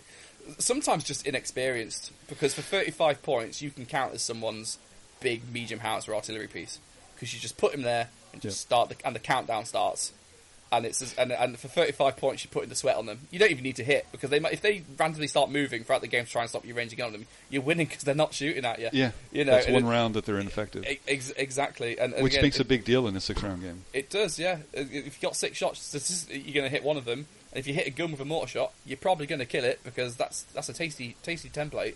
Yep. And and and yeah, when you know when you have units on objectives going down who aren't moving because they're in a good position, mortars are one of the answers. You know, go How away. about, how about a, a regular medium mortar with a spotter versus an inexperienced heavy mortar? you ask me the real questions now. I don't know. Well- I don't know. I, fe- I, I, li- I Do you like feel do you heavy feel the spotter is is important enough or necessary enough to To, to take the regular, If you've medium only- over the inexperienced regular or if in, you've only if you've heavy? only got if the mortar's the only HE you have, you probably want a spotter. If you've got a lot of teams and there's lots of other things for your opponent to focus on, you can prob- you probably don't need it. Mm-hmm. Um, the one thing I hate is when you do have your spotter and then someone kills your spotter and they got to move your mortar. yeah That's that's always annoying, especially if they've just charged it or something. And they've got a free run and a consolidate on top of that as well. It's like, oh come on! But Yeah, I do like it. They're yeah. that extra d6 for them. Yeah, I do like a heavy mortar though because it's it's quite hard to hit, and it's nice to know that when you do hit, you're going to make a big mess. Yes. Yeah, You know, and so sometimes you you sometimes that that one time that it hits, it just makes such a huge difference. And if you get that in the first two turns of the game, I mean, against some players, that's that's enough. Mm. Oh, oh god, yeah. Especially Yeah. if, the, if it's like if a classic paratrooper list, they've got three ten man squads, and yeah, this is the meat the meat and two veg of their armies. And first turn, you go bang, that squad's got two men left in it, and you just go, oh, Yeah, you, you, you see you see the gut punch. yeah, yeah. Especially especially if you just go, oh, I'm just gonna roll six now. Do you want to go down? You go, nah, and you roll that six, and their Damn face, it, and you just, yeah. oh, that's the thing dreams are made of. All right, yeah. So here's so yeah. So here's the question: First turn of the game, they're hitting you on a six.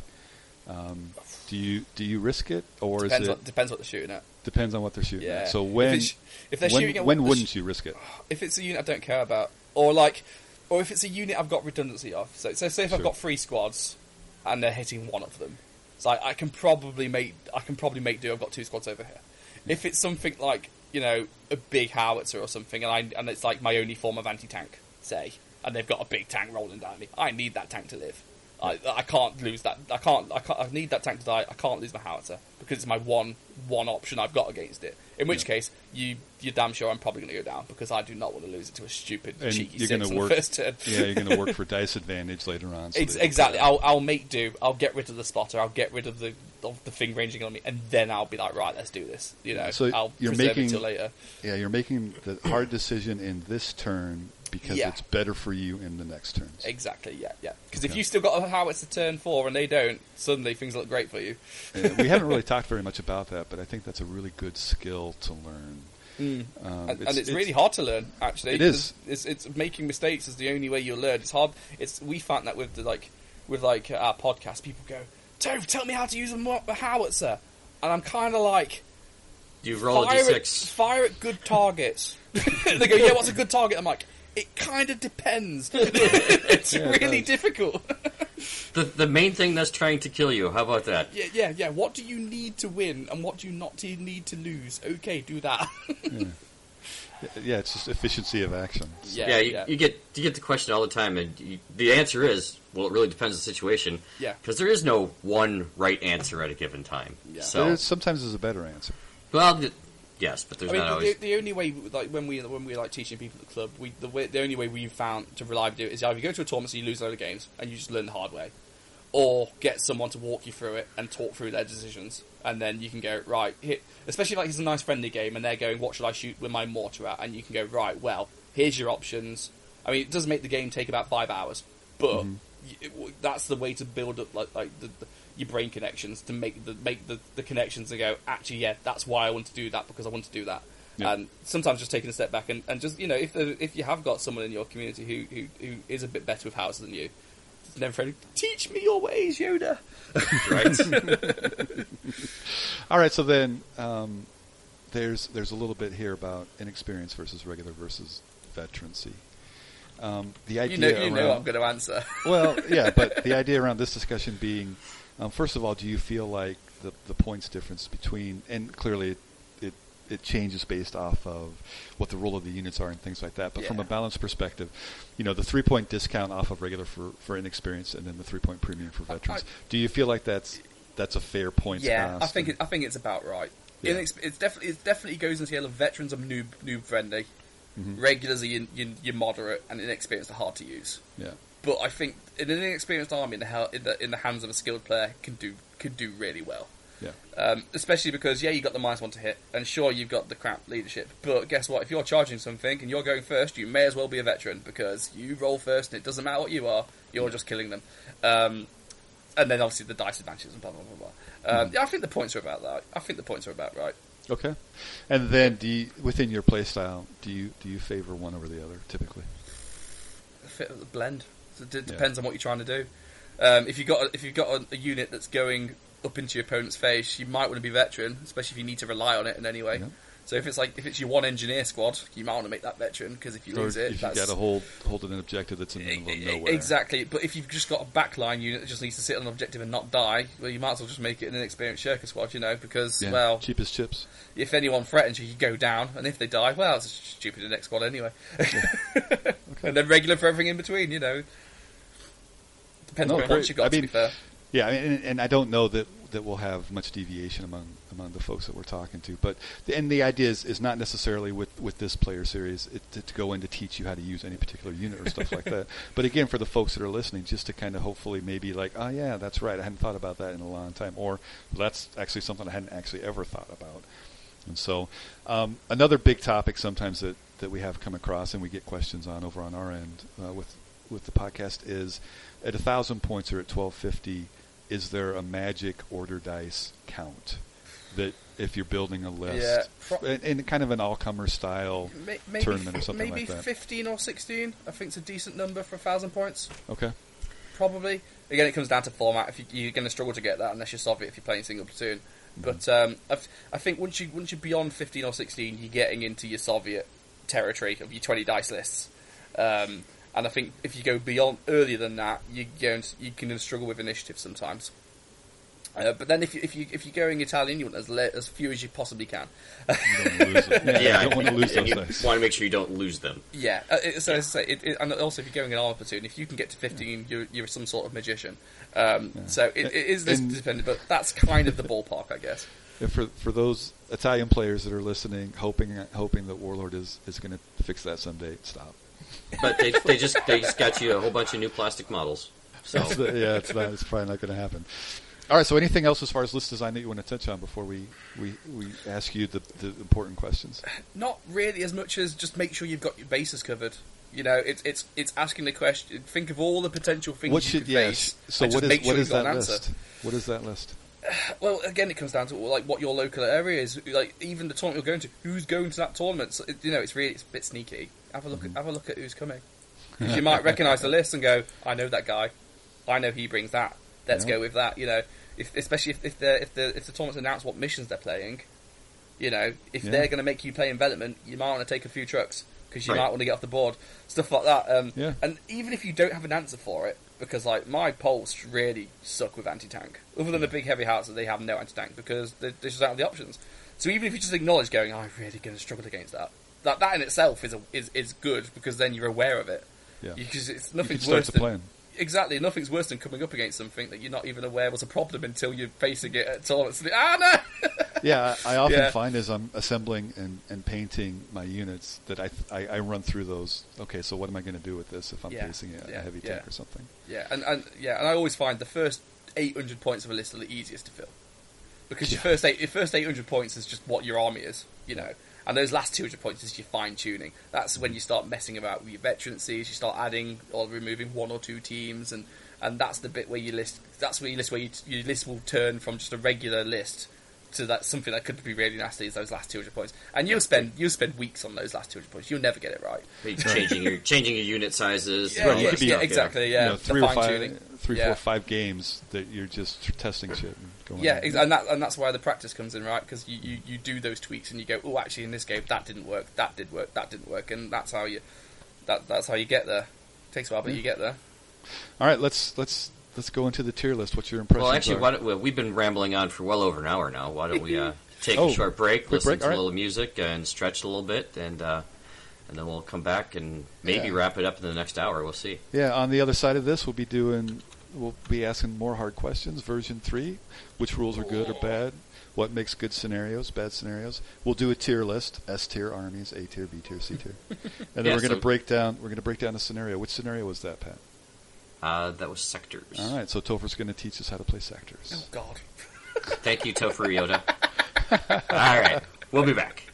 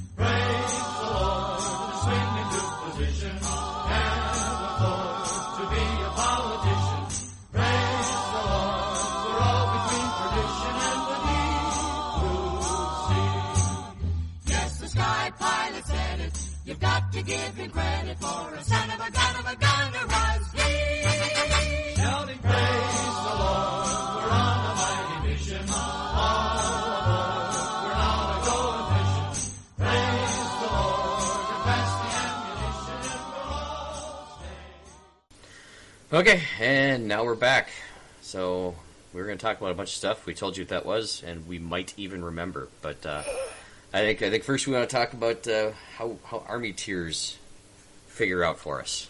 Yeah, uh, S tier being the best, A tier, B tier, C tier, and then th- this is just Topher where you think this stuff lands, and this is like um, uh, accounting for, um, well, uh, obviously the army rules, and then also what what selections are generally available Yeah. to to the lists. And again, this is from a competitive play standpoint. Like if if you love your naval Soviet list and they're S tier for you, that's great. But Yeah. we're, we're asking Topher on this one. So, all right, Topher, what do you what do you have as S tier? Bolt uh, action competitive I, I, I, I'm going to say again, it depends. So this is just me, but also it depends. But I also, while I was on break, I did think I keep answering it depends or anything. But isn't that amazing that it, it, that it is it depends for so many of these questions? Well, I because mean, like that- if you go and play like Sigmar or 40k, it's just like you just want Lumineth and you just want you just want Mechanicus. So there you go.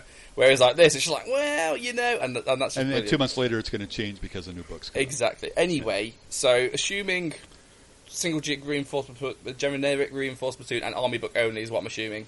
Only because gold standard is obviously the, the Warlord's competitive push, and Yeah. otherwise we could get lost in the reads about what, what is, what isn't allowed. So my mm-hmm. S tier is Soviets and Japanese. Okay, and tell us why. Multiple units per slot for both um, anti tank, which is always good mm-hmm. for getting your dice count up. They've got loads of good options at various price points as well. So if you And want to go, typically yeah, um, points efficient cost as well. yeah, and they're, they're good options as well. Like a good, you can take some good, like a, an inexperienced Japanese unit comes with Fanatic for free. How good is that? You know, and uh, Yeah. like, and they've got some cool little little tanks as well. Like uh, um, the T twenty eight for the Soviets as well. That's like 140 points, and it's a eight plus with 15 machine gun shots, light howitzer, and then and then and then dog mines. I think that's for 26 points the best anti tank unit in the game, hands down Yep.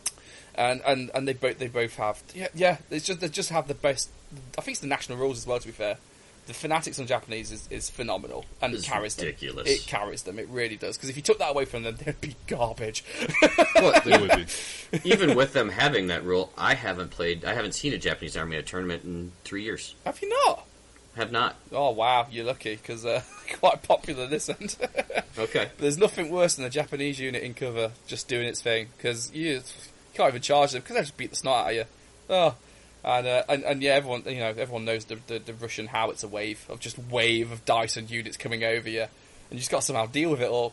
And then, especially like with my approach, you know, the kitchen sink. The Soviets do that so well because they go, well, here's three dog mines, and here's a machine gun tank, and here's you know, here's five infantry squads all decked out of SMGs, and here's and they're just all running at you, and you just got to go, ah, I think the Soviets do it better than any, anyone else, right? absolutely, absolutely. I agree. Soviets do have the I best think, I think the toolbox. Soviet, I think the Soviets is my favorite army book.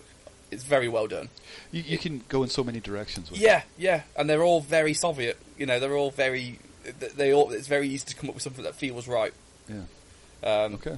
Yeah, Well, I, no, I, I mean, I think, I, I think that's exactly right. So, or rather, I agree with you. And yeah, good job. All right. So, um, anything else in in the S tier? no, Or- that's it. That's it. Okay. All right.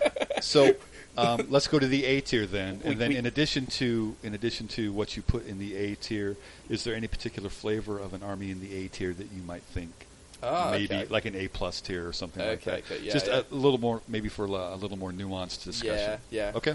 So, A for Americans. Uh, I think the American national rules are really good. Like the, the move and fire is very forgiving, and when everyone else is hitting on sevens, you're hitting on sixes. That's Oh, Which God. is a huge awesome. difference. Really Going good, back really to the good. math hammer, Yeah, a huge re- yeah, and um, they're very pricey, but gyro stabilized can be really clutch. You know, when you run up to someone with the medium house of Sherman and go, "I'm hitting you on twos. You know, that's just oh, yeah, and and that's Oh. interesting. I I don't favor that particular rule, um, but I, I played Alessio on TTS, Mm. and and he's run he was running a small a small British uh, veteran tank. I think no, it was American. No, it was, it was American. It It was was the American uh, A one. yeah, it had to be American, of course. And I'm like veteran. He's like, oh, he- he's like, yeah, gyro stabilized. and I'm like, okay. So yeah, Yeah. it was okay.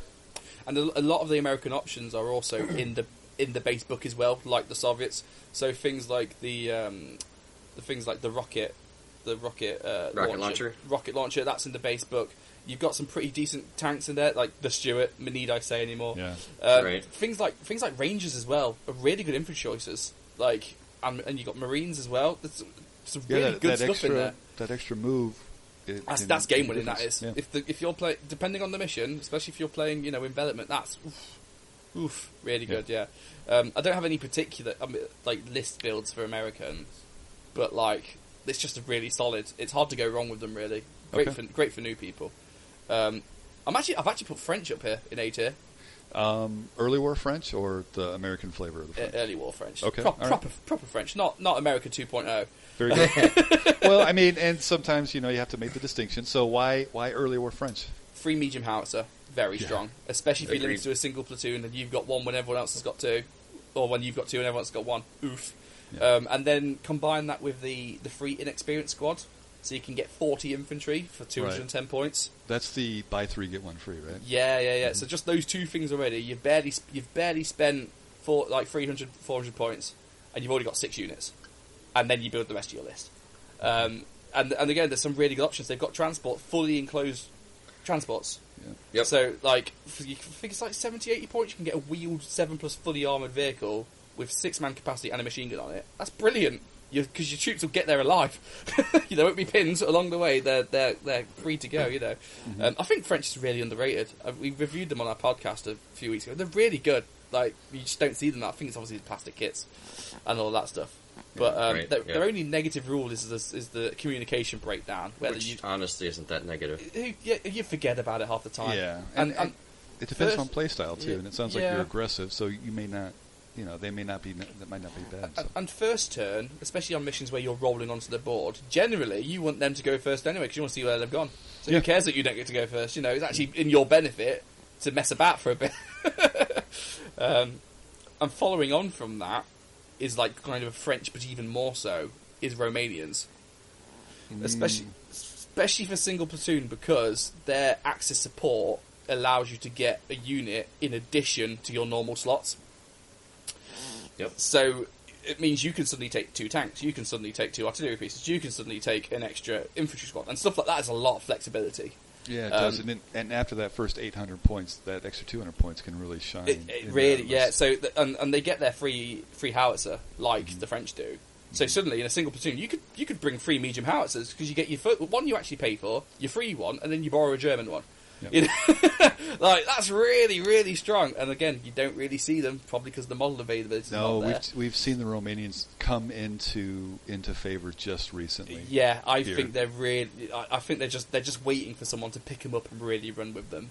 Yeah, when, Because when I- that book came out, everybody yeah. was like, "Oh, oh, Yeah, so some of the some of the stuff there, and, and, and, not unlike other minor minor powers, they they have the option specifically because they can nick German stuff, Yep. um, and that's a really powerful boon because Germans have got answers for blooming everything. you know. Yeah. So, oh, you got no anti-tank here? Have some Panzerfaust. Oh, you want you want some you want some some artillery? Here's and would never worth Um, and that's really really strong. okay, Um, good choice." yeah, and then and then Finland, my final A tier. I didn't put the, I didn't put these up to S tier only because they really shit on options. Like the infantry's amazing. They're pretty limited, aren't they? yeah, the infantry's amazing. Don't get me wrong, but once you're going beyond the infantry, you you you it's a bit sparse out there. Yeah, you have a little Yep. column A, and that's it. Exactly, but particularly sissi infantry, the ability to move and then go into ambush is Oh. absolutely amazing.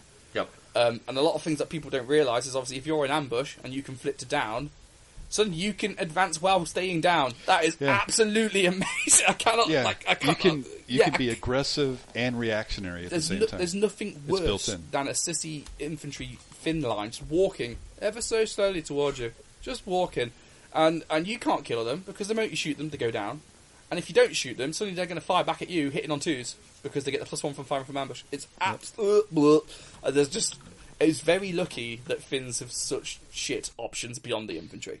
Uh, their tank, they've got a few machine gun tanks, but they're all unreliable. Whatever. They get one of each team. The sniper's great, cool, Mm-hmm. but like the the baseline infantry, oh, woo, really good. Okay, so um, how how much of a gap do you think is between S tier and A tier? Not that much. Yeah, no, be, this is a this is a very tight pack. To be fair, even from S to A to B, like um, a good B tier, a good B tier, tier B list could easily be a shit S tier list. Like Okay. hands down, yeah, do, easily. and and from a player standpoint, um, even more so, yeah. Yeah, do you think? It, and maybe maybe I'll ask this question now. We'll ask it now, just as a general standpoint. Um, how how far can a good player or a bad player shift these lists in the tiers? Do you think? You, uh, easily from the bottom to the top. Yeah, it, put- it is all pretty close top to bottom, ex- other than like truly awful choices. But We'll we'll get there. But like, Okay. put, put it this way, I've already I've already read out the armies I've have right, and we've gone through S and A, and I only have Soviets. okay, The rest are all B or below. So that kind of says, well, and I'm doing well enough with them. I'm Sure. confident enough with them to take them to big GTs and stuff. Mm-hmm. So they're all- like, I think it's more of what you put. It's more the units you select rather than the national rules themselves. okay, all right, all right. So uh, tell us about your B tier. This is really chonk. This is. so I've put the poles in there. Got to put the poles in there. Um, again, it, it, the, the poles are saved by two units entirely. Um, otherwise, they'd be garbage. Um, the first unit is the Lancers, which Naturally. they're just Fantastic. absolutely one of the hardest hitting combat units in the game. Everyone, you know, if you're talking combat units, yeah, talk about the Gurkhas all you want, mate. Lancers have them beat because so. they've got they've got the recce, they've got the fast move, they've got the the two attacks each on the charge, man. A six man, two D six- six follow up. yeah, six units, six men go into you with Yeah. twelve attacks plus to fighter. It's oh, It's a, it's a Yeah. small footprint. It's, Yeah, it's super and, maneuverable. and, and, and you kill four of them, and there's two left. It's a small team, and they will still annihilate a ten man squad. you know, it's just that's the more. Yeah. And and it's good because if they didn't have that, they would have nothing.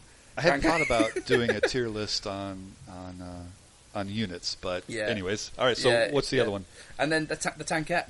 Yep. The TKS tankette for 90 points. You have a 7 plus, fully enclosed little tank with a light autocannon with Recce. And it's absolutely amazing. Because that model is so small, you can hide it anywhere. You can you can claim cover behind infantry. It is tiny. Which And especially when you want to get that into the side armour, get some rear shots on that.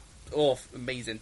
Because your opponents will just get so infuriated about them because you'll never catch them because they'll sit there and cover, and if there's something actually going to threaten them, they're just going to wreck you away Yeah. because they don't care. And uh, really, and the really pen good. is enough to to annoy a, a, another armored well, vehicle. when everyone's taken eight plus tanks with millions of machine guns, which Mm. as is the common tank choice, suddenly Right. an autocannon in the side's actually quite nasty. Especially if it's you know the classic evil evil um, Stuart with weak sides. yeah. Mm-hmm. Suddenly you got two shots at plus four on the sides from a shitty little tankette, which you're never going to catch because it's going to run away from you. And, And, you and know, they're doing it to you for what eighty? it's how many 90, points? 90 points for Isn't 90 like, points. Yeah, Yeah. bargain. I mean, the rest of the rest, the rest of it fall, the falls apart because they've Yeah, got it's- no decent options That's beyond the that. tax really, for the rest of it, but you know. yeah, I mean, it doesn't help when you, when someone puts you know four tankettes and sixty lancers in front of you. But you know, Yeesh. it's Sounds what lovely. Of course, those are you know those are metal horses and metal guys, and Well, mine aren't. I that that makes I them. definitely tier. convert, definitely converted mine for that exact reason. All right, so we got the Polish. What else? Yeah, I put British in B tier. Okay. All the way down there. Well, only because I've, I've I've kind of classified it by army book only. Sure, if you sure. if you let the theatre books in, Brits get a massive boost because suddenly they've got loads of theatre selectors, they've got loads of options, they've got loads of Right. you know, all of this Right, stuff. yeah, comes in. the, the bare bones book is actually pretty shit. No multi launcher. They've got no multi launcher. They're, they're infantry. Yeah, they've, they've got they've got home guard squad. They've got some regulars. Yeah, you got Chindits right, so- and McGurkers, but that's about it, really. You know, it's so we'll kind ask of, you, yeah, we'll ask you then just just the army book for the Brits where they're at. Well, they're here and see, and you can talk about that. Yeah. And then after you're done with that, if we if you included everything, where would they have ended up? So go ahead. probably A. Probably A. It'd be A plus. I don't quite want to put them in S tier, but once you start adding the the national characteristics from like Western Desert, especially like um, South African, oh, ugh, yeah, they get really. The veteran South African army is horrible to play against. Horrible. Um, But I, I think that also speaks a little bit to to Warlord. It, it's apparent they can they can write good, fun, exciting rules. yeah, yeah, yeah, yeah, yeah, So, yeah, yeah. Okay. Yeah. All right. So um, uh, go then with the the Brits in C tier or B tier. Yeah, so as I say, they're very similar to Americans in that they've got access to pretty much the same stuff. It's just I don't rate the national rule as well as the Americans, and the and the infantry options aren't as good. Now, sure, you've got Gurkhas and you've got Chindits and you've got Commandos, but I just don't. And and yeah, you obviously go whooping at him and you just go and charge off stuff with them. I just find they tend to be quite predictable and a little bit. It's hard to pull off interesting things with them because they're very obvious because it's all they do without taking in those additional national characteristic things. It's it's it's, it's, probably B plus. Don't get me wrong. Um, it's especially when they don't even have an engineer unit in their baseline book. Right. They don't they don't have a cavalry unit in their baseline. Unit. There's lots of just little things they don't really have good access to. Um, so you know, B plus. I'd put I'd put the Brits in. All right. What's next? Germans. See, Germans have loads of options, but loads of them are just not that good. Yeah. Yeah, everything Maybe, that they uh, can do, uh, someone else can do better. Ex- exactly. And more Like- like- cheaply. Yeah, like I'm not going to sit here and tell you that the Panzer One isn't amazing, like it Mm-hmm. is, but it's not a Stuart, you know.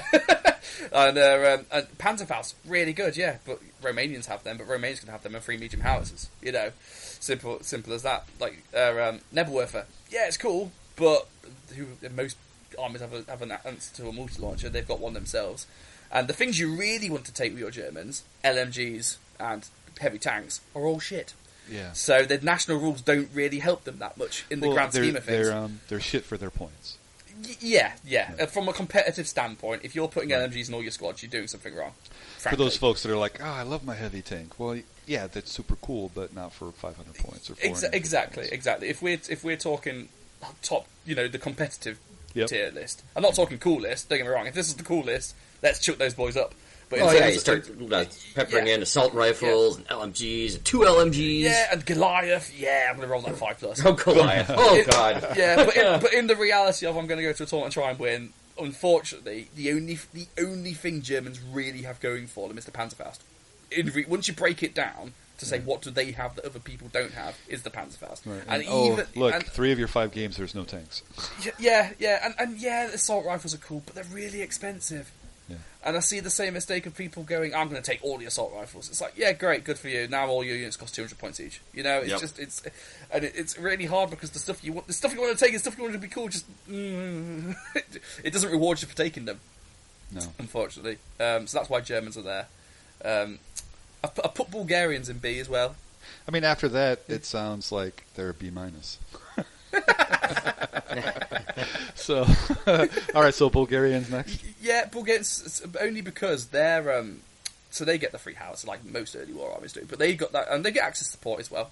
So in any ways, these should be up for Romanians actually, but they've also got that. Uh, so I don't know why I put them in B tier. Don't rely on me for anything. These should be up. uh, not very good at this thing, but Bulgarians have that no forward deploying against them rule, which is really cool. For like, um, and they also they mess with people coming on from outflank as well. Yep, They're just yep. good for messing with other people's armies. Yeah, so kind of like you- partisans a little bit. In that Exactly. If you're if you, you think you're you've got your Soviets and you think, oh yeah, I've got you know I'm, I'm going to bring all my you know forward deploying squads. It's like yeah, great, but you know you come up against Bulgarians, they just put a spanner in that works. yeah. I've only put I think I've only put them at B because that's about all they do. You know.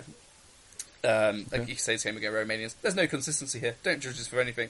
But that's why I put Bulgarians at B. I just, I just like Romanians more than Bulgarians. There you go. Whatever. Yeah, just quick disclaimer that these are Topher's opinions and may or may not reflect any other podcast that we may be affiliated with or he might be. So And we and he reserves the right to to shift tier lists at, at any given moment. Uh, Absolutely. Ask me again tomorrow, and I'll have a completely different list. All right. So anything else that uh, sits around in the B, in the uh, Uh, I, quasi I- B I list? put Australians in. Now I know they're technically a theatre list, but I've seen a lot of people say you're not that theatre list, but you can take these guys. Sure. So I put them in anyway. no, um, yeah. I, I like Australians, and they've got some cool options. Like they've Yeah. got the they've got the theatre selector of free tanks, and you don't need to take like transports with them because they're all Matildas and they're slow anyway. That's cool. Um, but they're they're ki these are kind of a B minus because they're just like British with less options, and British aren't that strong to begin with. Yeah. Yeah, the Australia list was was a funny one for me too because I I, I looked through it. I'm like, gosh, this seems really cool, but then at the end of it, it's like, well, maybe they seem more cool than they actually are. But But, didn't uh, they yeah. didn't they have one of those special rules that they could uh, move backwards and then go into ambush? Yeah, yeah, that that that they have got some cool little nifty rules like that. The problem is you tend to, you don't tend to move backwards that often. No, Um, no. it's, it's it's it's it's it's cool. It's one of those you read and go, yeah, it's really cool. But then when you're playing, it's just not really something you. Want to do. Can I just do. turn my guys around and walk them backwards and count that? Yeah, it's like yeah. I mean, if you, I think they can take a forward deploying. I think they can take negative regular, so you can start forward deploying and then walk backwards. I guess, but it's, yeah, Yeah. yeah, yeah. But again, if this was a fun list, I'd put them right at the top. Yeah. But it's not, so I didn't. Mhm.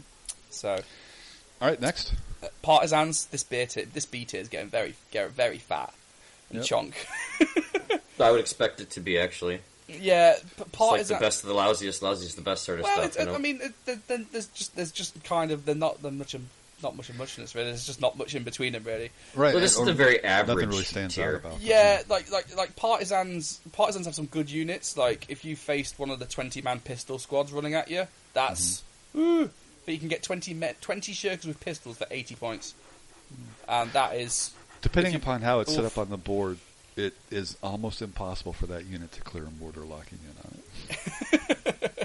so maybe you don't want to run it at twenty if there's well. I, I the so I. I there's a guy at our club who ran partisans, and he had four 20 man units, and he would just run at you. And you know what? You can shoot as many of them as you want; they'll still beat you in a fight because there's more of them than you. Oh and, yeah, they're going a, to get across and, a the tou- board. and a tough fight is a tough fighter, right? Like they don't care Yeah. what veterans you are when they're fighting; they're still going to roll dice. So if you run and you kill twenty, sure the other ten will beat the snot out of you. And even if you beat them, great, they only cost eighty points. That's more than your ten man regular. That's less than your ten man 'cause- regular squad. Because the rest of the army is still doing something. Exactly. Yeah. Exactly. They've got some cool little other bits like the the national rules, the bombs. That could be cool. They can catch people out. I don't like phase no bombs. Yep. just roll the six. And just, oh, for God's sake. So, Well, and then that's you know. I, I yeah I played a game recently against Partisans, and I'm like, all right, well here we go, and and it it sixed off my unit, my whole unit of scouts. yeah. I'm like, you uh, don't, don't you don't can't rely on it in No. any way, but it's it's it's it's fun. Yeah. And yeah, they've got and they've got a, they've got some cool units. You know, they can borrow tanks and stuff. I, I just put them in a B because all the cool stuff they can borrow tends to be worse versions of just the stuff you can take from that normal army anyway. Mm-hmm. The only re- the only thing the partisans really have is yeah, you can you can take the twenty man uh, yeah, big squad. units You can with take- pistols and the, yeah, you can take the you can take cavalry and get that first turn charge off, where because you get the free move, and Mm-hmm. that's always fun. Um, especially because they, they get a free move and then they can ignore terrain as well first round, so that's That's quite a nasty, that's quite a nasty combo. Because some of your cavalry are charging 18 inches, they don't give a shit about the the, the, the, the ruin they just ran through and stuff like that. So that. That's all cool. I just feel it's not enough to. So they're probably like a B, B, not B, yeah, B plus maybe. Okay. It's just that's it though. that's all they've got. Sure, almost, but not quite. Yeah, yeah. All right, And the final beat, I'm at the end of the beat here now, is I've put Chinese in here. okay. With the new rules, then. Well, yeah, again, it's it's it's it's like the Australians where I've seen a lot of places go no theatre stuff, except you can take Chinese. Except for Chinese. except Chinese Chinese. and. Australians. Yeah. and this is this would be like S tier, A plus until they nerf Sparrow the- the Tactics. right tactics. yeah, the, the Sparrow Tactics was pretty brilliant. that it was that was back in the day because you'd forward Yeah. deploy your entire army and then go and now let's run 12 inches and now I'm two I'm like two inches away from you and now I'm going to charge you first turn and Yeah. you know what it's probably for the best that they nerfed it because that was It is. um, but yeah like so they've got being able to forward deploy your entire army brilliant that's good Yeah, beyond that that's it but You that's know, a pretty goddamn yeah, good thing. It's yeah. a good, it's a good national rule. It'd just be good if they had anything else to back it up, Yeah. because all your all your units are a bit, you know, ten regulars with rifles, cool. You know, there's there's no there's no big lots, there's no big, There's no Well, they- spice. there's no got spice. yeah. Access to cavalry, so I mean that's. You know, I mean, yeah, yeah, the, the cavalry is good, um, especially when you get that free move at the start of the game. You get that free twelve inch moves, you can get them Yeah. going like the partisans. But again, you come up against some heavy armor. You don't have many options really. You, you, you'll find a few, but generally, because you got your you got your bomb you got your bomb sticks, but a good player can mitigate them. They, you know, you just don't you just don't let them charge you. You know, easier Right. said than done, of course, but. I, I feel they don't. They don't. The toolbox isn't quite as big as you'd want it to be to get to. well, and those that's top that's why they're down here in B. Exactly. Yeah. Yeah, that's fair. Yeah. All right, That's that leaves that leaves what's left for the C tier then. Italians. Well, I- I was gonna say, I didn't hear I'm Italians sorry. earlier. I'm sorry. I, I know. I just, I literally, our last episode of the podcast, we went, look, we you could do really well with them, but they're still, they're still not, they're still better like army rules out of there and stuff. Yeah. It's a shame, really, because they've got some really cool units. They've got 25 machine gun shot tank, Yeah. 15 machine gun shot armored car, and all this stuff, and then you just look at They've national got a, rule they go, got oh, a pickup with an 88 in the back of it. I, I know. If you want to spend, you know, 200 points on something that can die to a single rifle. Uh, That's always an option. Yeah, but as I say, you know, the bot, the C is actually quite close to the S in reality. Like a good player and a good list can easily bump you right to the top. Yeah. So Italians, you can you can move places with them, but as a baseline, the, that national rule just hampers them so much. It does. And you have to build your whole army around it. There's very little room for flexibility because if you want to do an infantry horde, you're just asking for pain. You Yeah. really are. It dictates a, a list build and a playstyle. Yeah, and and I, and I think that, that that's just a shame from like a like a, a like a like a game design uh, like mechanic like chuck balance out the window. Stuff that limits what you do rather than like increases your options is always and is never as fun. You always Yeah. want to take what you want to take. Not yeah, walking want- out the front door just being nerfed before you even start. exactly exactly yeah Not exciting. yeah yeah. I'm going to upset a lot of people with my next choice. A lot of people. All right. Well, good. We enjoy doing Which- that. which is Actually, it's nice for you to do that. We yeah. Oh yeah. Yeah. anyway, it's me. so. Yeah. For fucking Topher. Yeah. yeah. Um, Way to, way to step up. All right, I- Topher, I've let's put, uh, I've put go to Hungarians. I've put Hungarians in C tier. Come at me. I know there's a lot of people online who love Hungarians, and I'm Alright. like, I, I have Hungarians. yeah, fuck them. Uh, they're they're they're like uh, playing Germans with a handicap. Yeah, yeah, fuck them and everything they stand for. If you're allowing, if you're allowing Fortress Budapest, they get a good bump because that's got a load of cool options in it. If you're playing have to- Draconi, you they're to. awful, awful. They're literally just shit Germans because it's Germans but worse. What's Mm. their one national rule? Their officers get fanatic. Yep. The famously large unit of officers. Yes. All three of those guys can be fanatic. Yeah, garbage. But- Just yeah. awful. and the, their access support again, as you mentioned it. You know, you open up uh, the Fortress Budapest, and maybe these guys. Yeah, because then because then they get that, that, that two shot rocket launcher, and then Yep. they get all these cool tanks and all the cool. Infantry. They got a lot That's of all- really that's nice all units cool there. stuff. Yeah, but like if you just take on book only, just skip Hungarians. And just go to Romanians, and then you'll have a lot more fun because at least Yeah. you get a free howitzer. Then you know what I mean? Like, uh, I'm sorry, Hungarian players. I know you, you, you love your you, you Hungarian players love your Hungarians, but I'm like, no, not for me. Get lost. All right. And uh, So- any, I, I've then put anything not mentioned guaranteed here because I, I forgot about some armies like half the like you know like Norwegians, Yeah, and Danes and Belgians. Like Belgians are just French. Like whatever. So this whole tier list essentially was just an opportunity to shit on the Hung- Hungarian Y- you know what? Yeah, I can, I can go for another twenty minutes. if You want? Fuck those guys. Hey, that's all right. It's your list. So actually, actually, like actually no, no, no. Again, uh, the uh, the opinions expressed here do not necessarily reflect fellow, those that. fellow, Yeah, they know what our opinions are fellow, of Hunga- podcast. fellow Hungarian players rise up and blame Warlords for doing them shit rules. That's there we go. And then telling you you can't use the theatre book rules. That's, he's the real villain, not me. That's a true statement. All right, so here we go. Um, there's there's Topher's tier list. So I think we'll have list to. is a strong word. Yeah, we might have to. Um, I, I like the idea of, of uh, unit tier lists. So, um, anyways, we'll, we'll have to revisit that. All right, so um, we'll dive a little bit into um, into your your thoughts on the rules themselves before we, we talk about just a little bit of version three wish listing or something like that. What um, when you think about competitively bolt action, the version two rule set currently, do you have a, a favorite or um, any consideration of what you think the best rule is that they came out with? I would say I would say pins and orders, but, that's obvious that the orders. Like, everyone's going to say that. So instead, I, Right. I I like the orders for ranging in. I like indirect HE Okay. because there's nothing that's going to change a game up quicker than that cheeky six out of nowhere. Yeah. And I, lo- I love just the oh my shit, oh god, and now the game's completely different. We've all had it when you when you when you you're losing or you're having a hard time. And, oh Yeah. shit, I just accidentally wiped that entire unit out oh, by accident. Oh no! And suddenly the game's entirely different. It Your is, opponent's gone, yeah. uh, and you're going yeah. And I feel, I love those are the moments that make the game for me. Our, um, I, I love when we when we flip our snafu dice and they, they see that that red star for just a half a second, and then it flops on the. You can actually see their It's- it's- face tense yeah, up as that they see that red star, and then it flops to the five. They Yeah. go, "Huh." Especially if you've got a bit of a rapport with your opponent and you look them in the eye and go, I'm going to roll a six now. And they go, That would you're be not." Dale. Yeah, yeah, I'm going to roll a six. Do you want to go down? He's like, no, man, he's short. Do you want to go down? He's like, no. Then you roll a dice and you get that six and you just go, mm. All right. Yeah. I mean, there it's, and I think everyone knows that feeling. So it's like, yeah, yeah. on both sides. Oh, last last Oh, turn, we've my second game, I lost both my uh, mortar and my howitzer in, in uh, sixes on round one and two. But that, that's that's that's the game, though, isn't it? You take Yeah. take the take the take the, the, the rise of the fall, and that's that's the funness of it. I like the random element. I mean, the competitive gamer is like, oh, but you can't control that. Uh, but, But, like, that, it's but that's way more fun. exactly that's exactly why it shouldn't bother you because you can't control that. And it always means if you get tabled every game, you can just blame your dice because you can just go, oh, I just get the all on sixes, man. No, and then you, and you, get, and you can just be like, yeah. I'm taking a Vicky. don't quit. Okay, don't, so don't that's the best that. one. What, on the other side of that, what is what is the worst one? Recce. I don't like Recce. I just think because there's so much. Your stuff that- lancers get it. What the I hell? know, yeah, but I don't think it's Well, good. For, let's- I don't what's think wrong it's with good Recce? For, I don't think it's good for the game. Like I'll abuse it. Don't get me wrong. Like everyone else will. but like, especially like Recce, Recce cavalry. Mm, okay, even though they kind of do weird Cambrian circles around the battlefield, it's Mm-hmm. really weird.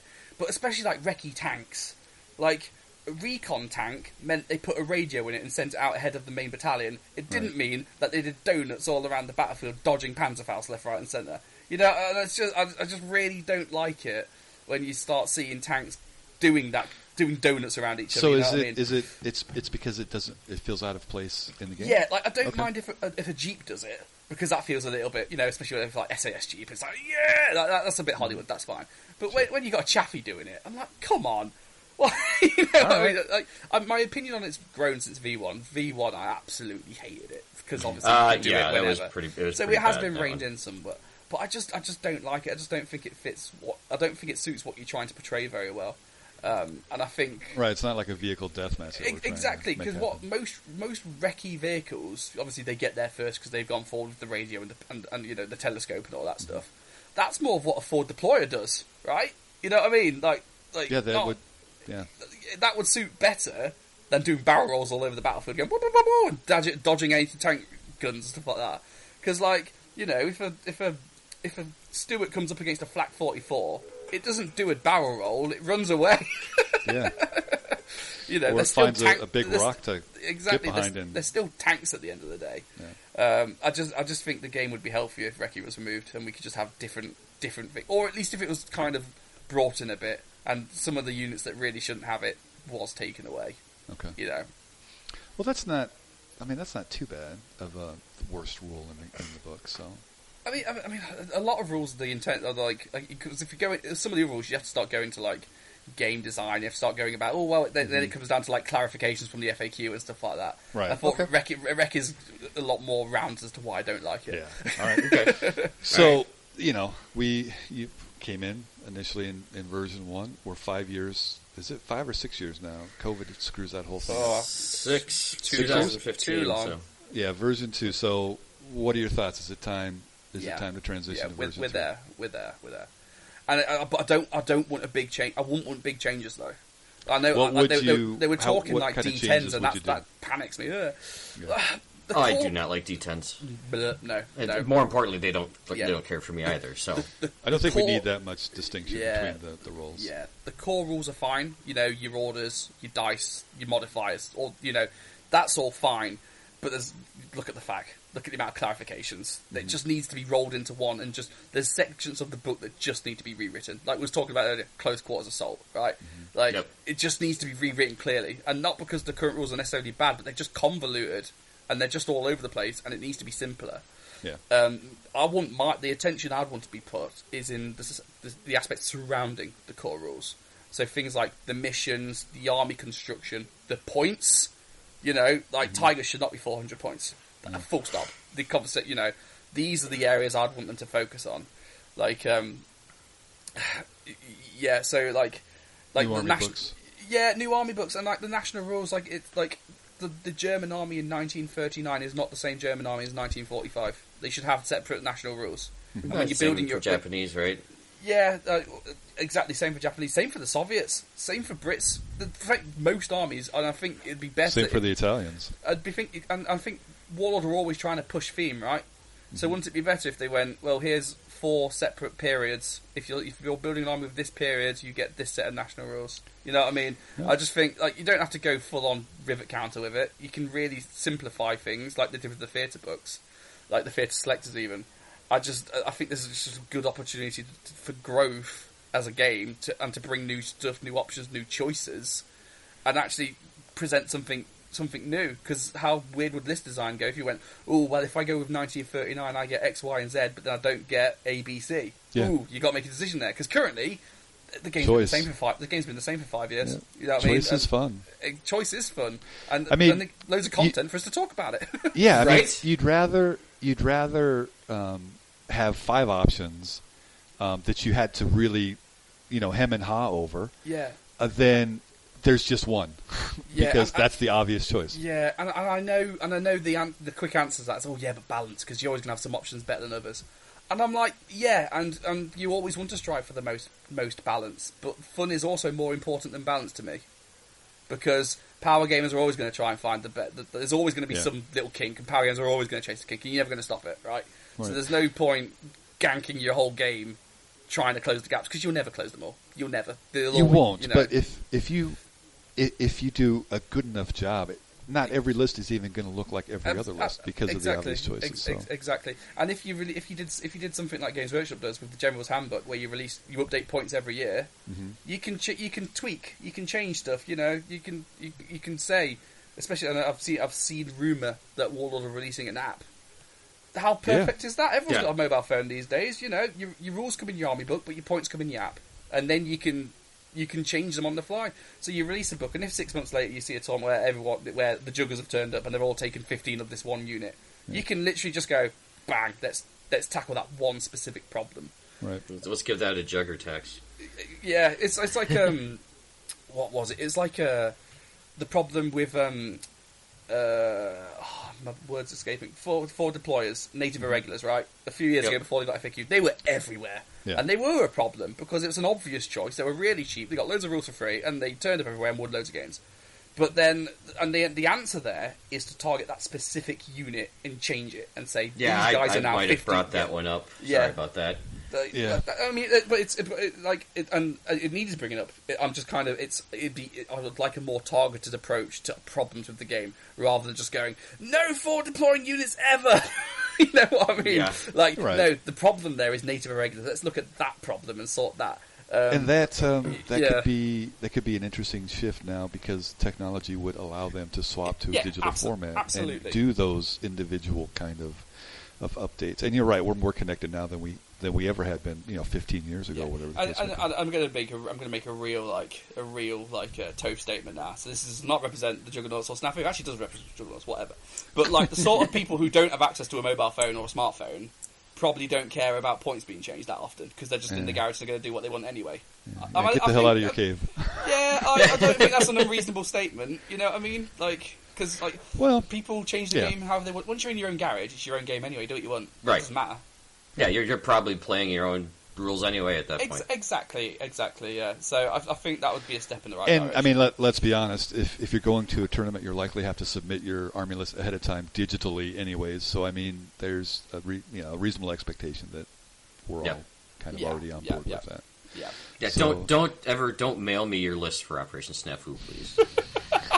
Okay, Could okay, you imagine cor- having to go courier. sorry and mail it back? And, yeah, you know, that's not good Have, enough. a, have an old timey tail t- telegraph man in a It van has to be, turns uh, up outside your house. I've got a list for you, say. yeah. It has to be uh, in, in the for this? post by you know this date. You know, post stamped by. Uh, Get get carrier pigeon. Just, just drop off a list. I think I got models for this. All right then. So and and kind of thinking about version three and all of the different things that you could possibly change. A little uh, before we dive into the specific scenario. Um, do you have any thoughts on what makes what makes a good competitive scenario, or what is would make a bad competitive scenario? So for good balance, um, I, I I believe that the game you're playing is between the two armies. Right, you're playing Soviets versus Germans. You're playing Americans versus Japanese.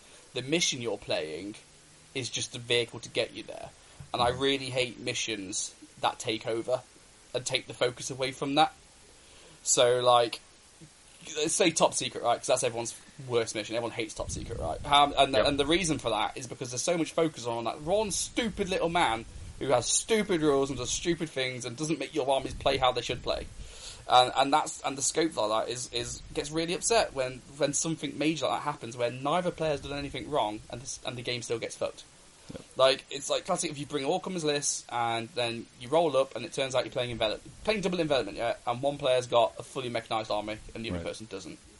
Now I know you can go, oh yeah, but that comes down to list design, and, and somewhat it's true, but ultimately it's just not a balanced mission, right? Because it favours certain armies very heavily over others.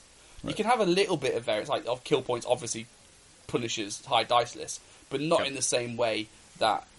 So like, like a mechanized army loves playing double envelopment. If I'm playing with my lancers, I want to play envelopment because I'm really good at it because I can move 18 inches a turn and it's really mm-hmm. fun. Well, it's, it's fun for me, not for my opponent though, and that's, right, yes. that- and that's fun, fun for most people. subjective. Exactly. So, I want. I'm kind of boring, really. I want my missions to be really almost neutral. So if someone comes over and says, "How's the game going?" Oh yeah, yeah, yeah. I just go, oh, "There's an objective one, two, three. Cool." You know what I mean? Like, I don't. I'm, I'm really, I'm really boring and traditional for missions. I don't like big outlandish scenarios of stuff. Like, don't get me wrong. For campaign play, they're really cool. Like when you have special things going off, and oh, that thing's coming in on turn four, and oh, that's gone there, and oh, what's mm-hmm. happening, and that's all really fun. But for a competitive game, I want, I, I want the mission just to be just to be simple and baseline. You know what I mean? Just to be there's three objectives, go fight over them, or there's there's some kill points, go get them, or there's there, there's there's a quarter, go move into it. You know, I, I want the simplicity is what I want because then because then the focus is on the players, their tactics, and their armies and what they've brought, not on the mission you're playing.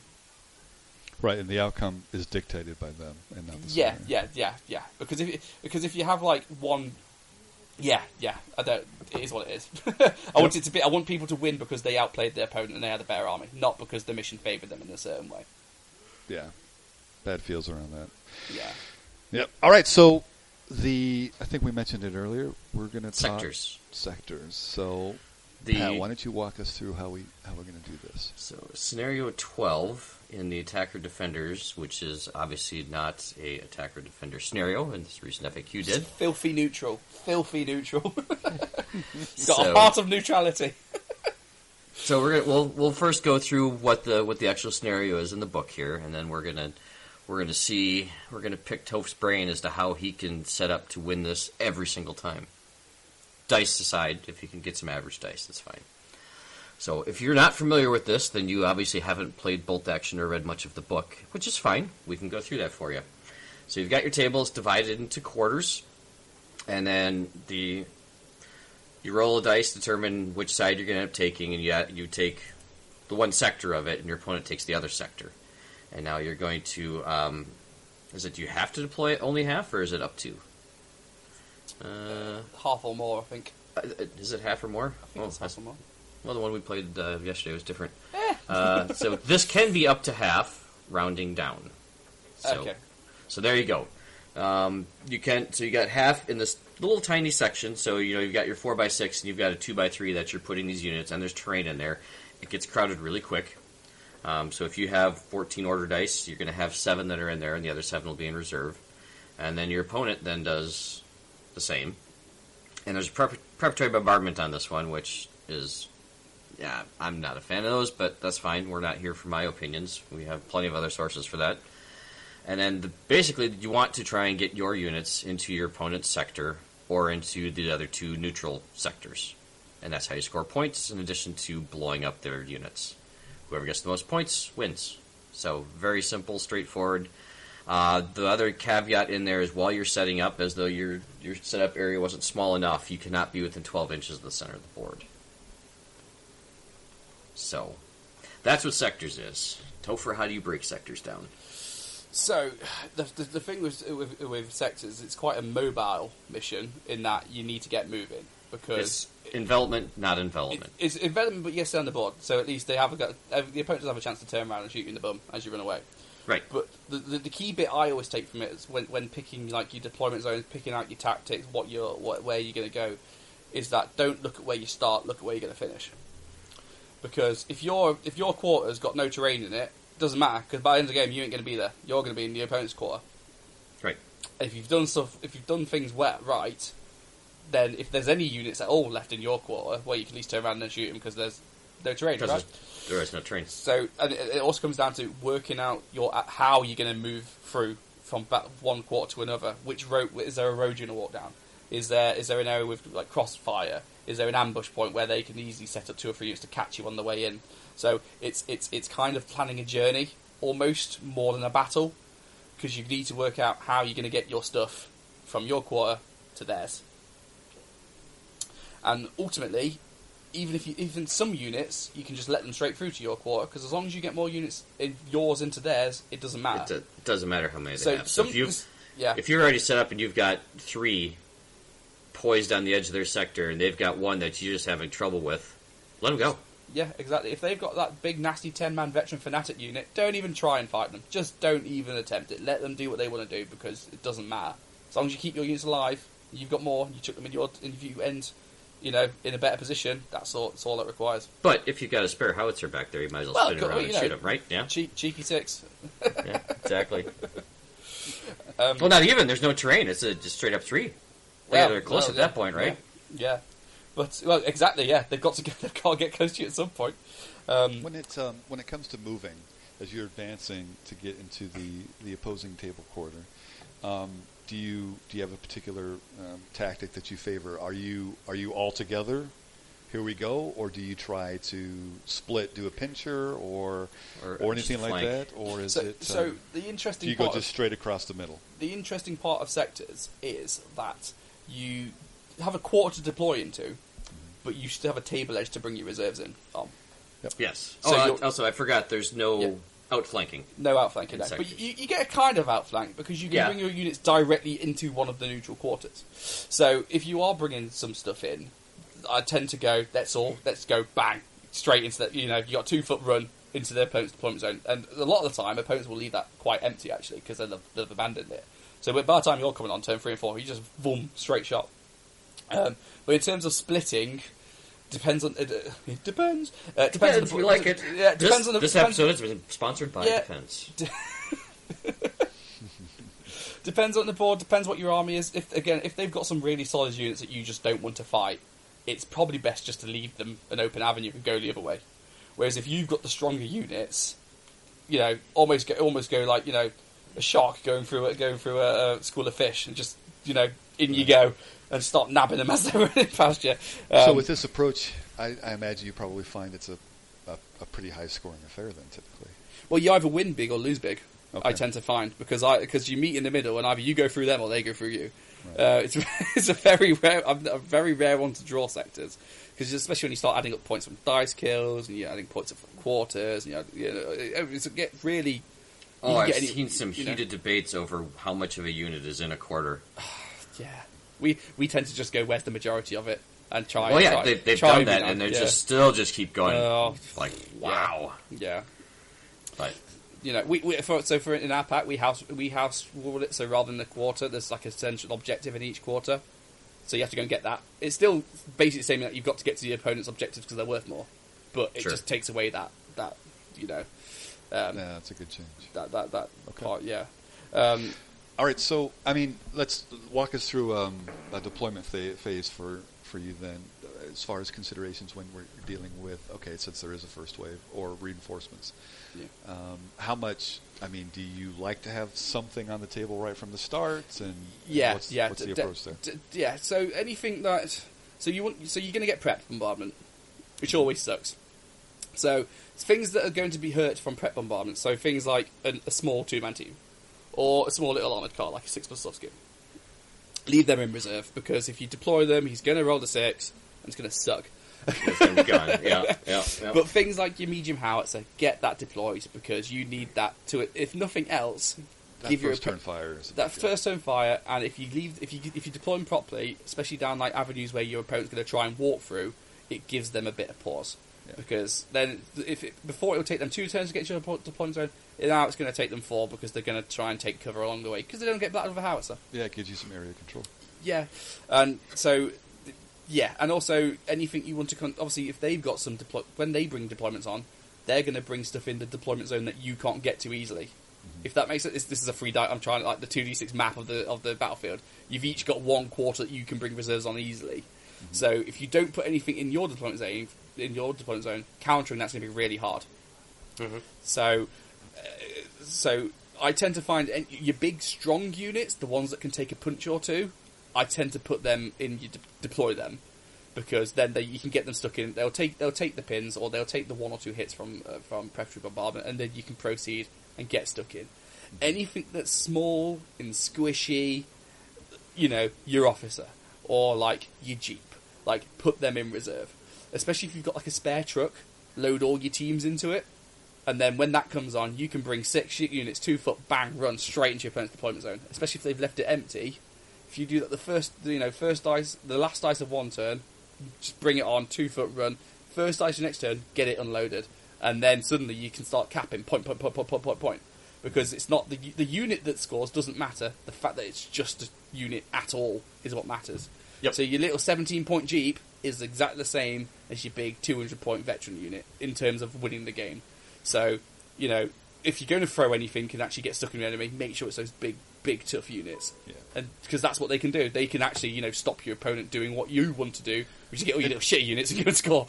yeah, so if in, in, in with a um, aggressive or combined arms or aggressive and combined arms style, um, in this because we're talking sectors, when you talk about those big, tough, tanky kind of units, um, do you favor a particular number of those? Are we talking like two, or even as many as three in that kind of a thing? Or? Yeah, I tend to put uh, your full half, your what, what you know, your full half, like as much as you can, really, to Okay. get away with it. You know, again, it- depends. Comes down to your list. If you don't, if you don't have any tough Sure. units, you're fucked, right? But if you've Right. got, you know, three or four full veteran squads and a big fat tank, yeah, let's get it. Let's get let's get some board presence going. Let's let's yeah, get those would all be fine. yeah, because if you could, if you on your first turn, you can get a big chunky ten man veteran unit and go and occupy a you know a big bit of rough ground, say in the middle of a board, and they've got to walk past you. You're now scary because you can just go, ha ha, charge, That's going to be super hard to, sh- hard to shift too. Ex- exactly, exactly. Because you're setting up traps, right? Because you know they've got to run past you.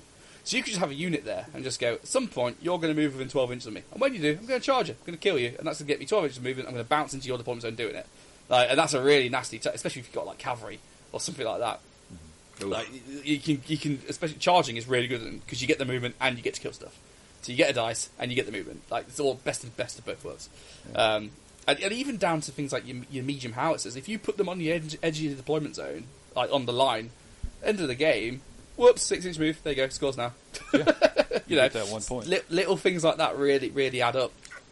Um, I love this mission. so good. so many right tell. ways to do. Yeah, well, it's just because it's, it's such it's so it's such a different way to play because Yeah. the, the focus isn't necessarily just killing each other. Because if one person just guns down the other person's almost entire army, but then doesn't leave his deployment zone, he's going to lose. Because the opponent's going to go, well, I've got three units here. There you go, I win. Right, and, it's- and, I love that. That's great. Yeah, it's not the most efficient point scoring. Isn't necessarily killing the other player. Exa- exactly. It's it's the manoeuvring, and and manoeuvring is great. you know, get it's, it's especially you know when people go down, you just hit them on sevens all game. You know, yay, okay. But if you can't, you can't do that still all game. there. Yeah, can't do that Yeah. all game. It- it's Yeah, I, I like well. taking one of the uh, the chunkier units and just out of my deployment zone, find some cover just inside that neutral zone and just Yeah, hold up anything else that's trying to come especially there. right in the middle of the battlefield where you have easy Yep. access to all four quarters. How Especially- important do you, you know- think the middle of the battlefield ends up being in this scenario? it can be. Re- it, it, it, some, it depends because sometimes like, if, if if people focus on it, it's going to you can have a massive fight there. But a lot of the time, people just go, ah, "I ain't going down there." and They go around the side. but that's a brilliant place to put a big Right. tank like a Sherman and, go. I can affect all of you. I can go anywhere. yeah, I feel like the basic, or rather the default approach, um, many players take uh, just out the gate is okay. Am I going to go left or right? yeah, yeah. I don't recall ever seeing anyone going straight down the middle. I, I, So- I, I, I do it with. I do my favourite time is to do it with a tank company. So say Oh, if yeah. you if you've got like three Shermans and you go right first turn, bang, advance, advance, advance. I'm in the middle now, and then they go, oh shit, where's my anti tank? you know, and just Right. forcing your opponent to go, ah. Because what you want them to do, you want your opponent to actually start fighting you. Because the moment they start fighting you, they ain't they ain't moving, which is what they should be doing. So if you can do a bit of, you know, you know, throw throw your weight around and go, you know, I'm, I'm, uh, here's my big unit, here's what I'm doing, I'm a threat now, what are you going to do about it? And forcing choices on your opponent is going to mess with their game plan, and that's how you win. Do you Because then they're like, suddenly uh, going, ah! Do you feel like there are any traps for um, inexperienced players in this in this uh, scenario? definitely, definitely getting stuck with, I must kill that unit. Yeah. Like, if it's not if it's not a direct threat to one of your units, I won't worry about it. Like, obviously, if it's a flamethrower, it's within six inches of one of your favourite units. Don't, like, yeah, deal with that. But like, Please deal with the Like, flamethrower. But if it's a sniper, that's all he's just doing is you know trying to take one man off a squad at a time. Whatever, let him do it. Like, what's one man? You'll be fine. Um, and another one is forward deployers can be very good in this mission because they deploy anyway in your half, not in your quarter. yep, Just not within 12 inches of the middle point. Exactly. So like if and they um, keeps them out of that bombardment too. Exactly. So if you're playing something like Soviet Scouts, and suddenly they go, "Yep," and here's half my army twelve inch away from your from your quarter. Ah, you know, um, especially with quick reserves. Oh, and also here's two trucks full of engineers to, to like to back them up. It can change really quickly um, if you're not prepared. So it's it's. It's, it's a hard one to get around without playing it. It's definitely one to play at club before you get to the tournament. Sure. yeah. to mess up first before you uh, before you need it to not mess up. Uh, how important do you think it is uh, familiarity with your own list, or how it would work in this kind of a scenario before actually? Yeah, yeah, pa- paramount, paramount. I think this is one Yeah. of those that it Yeah. really makes a difference. yeah. One of one of the questions you should when you're building it should be, how do I get places?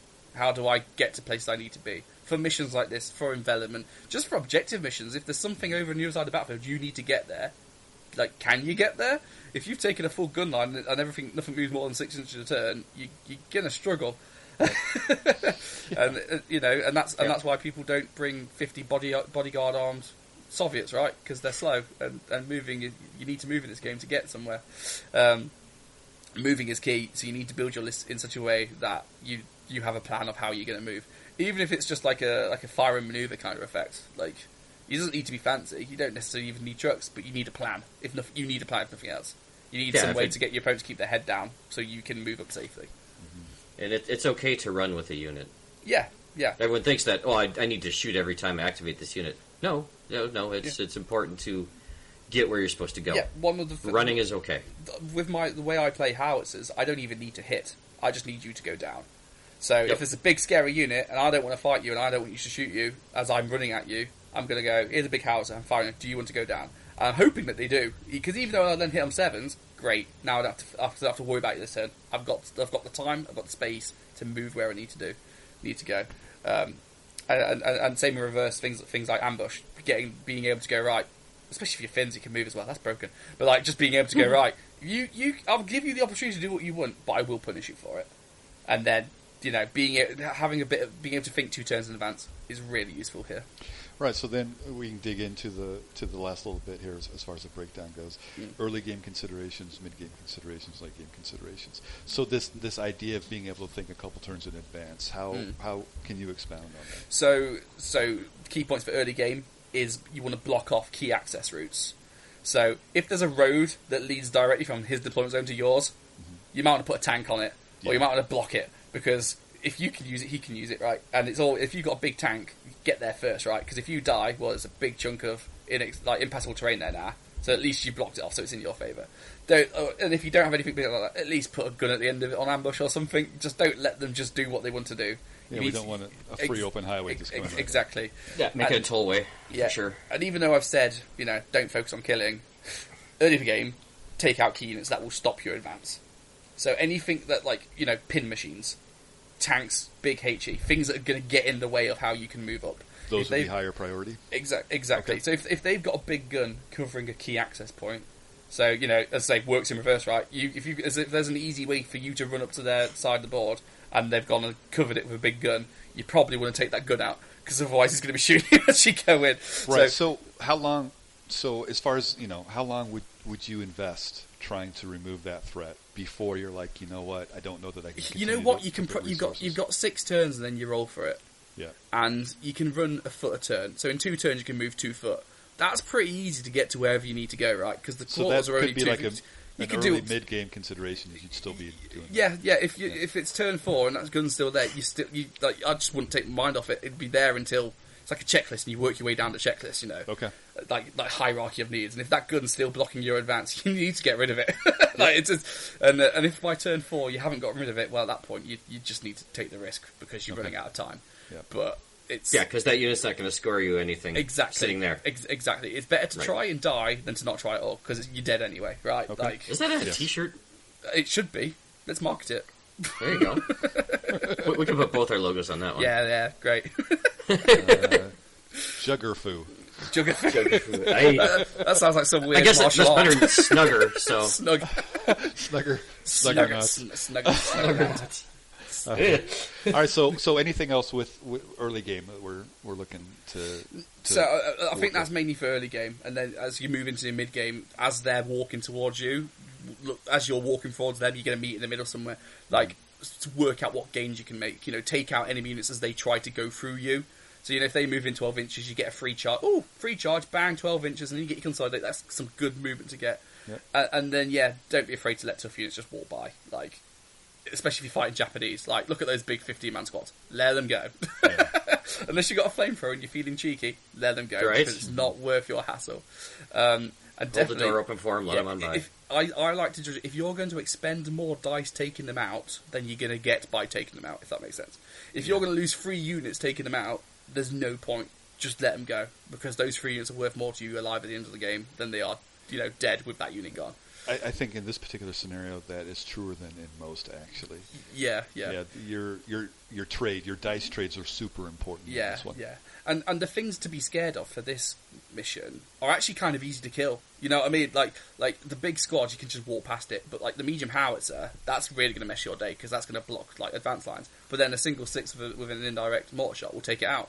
Same with a tank, single Panzerfaust. There you go, that's done. That's not going to detract from your main game. But a big squad in a building or in a in a ruin, oh, that can that can if you don't have the tools to do it, it can be a real nightmare to get rid of. Um, so it, it's like picking your targets, work your way through, work out where to run away, and work out to go. No, I can't. No, I can take you. I will go through you. That's fine. Especially if And they've hope got you more- have an avenue to run from. especially and if you're they've not got blocked by an yeah, obstacle. especially if they've got more dice than you. If they've got more dice than you, you you're on an uphill battle. You need to take some off them. Yeah, Um, how important do you think dice advantage is in this one? it's really important because if they've got if they've got 20 dice and you've got 15 dice if you then just literally do a, a sheer swap and you both get your armies into your other opponent's opponent zone he's won by five points Yeah. like straight away because he's just got more dice than you. Um, the dice advantage really really helps here with sectors.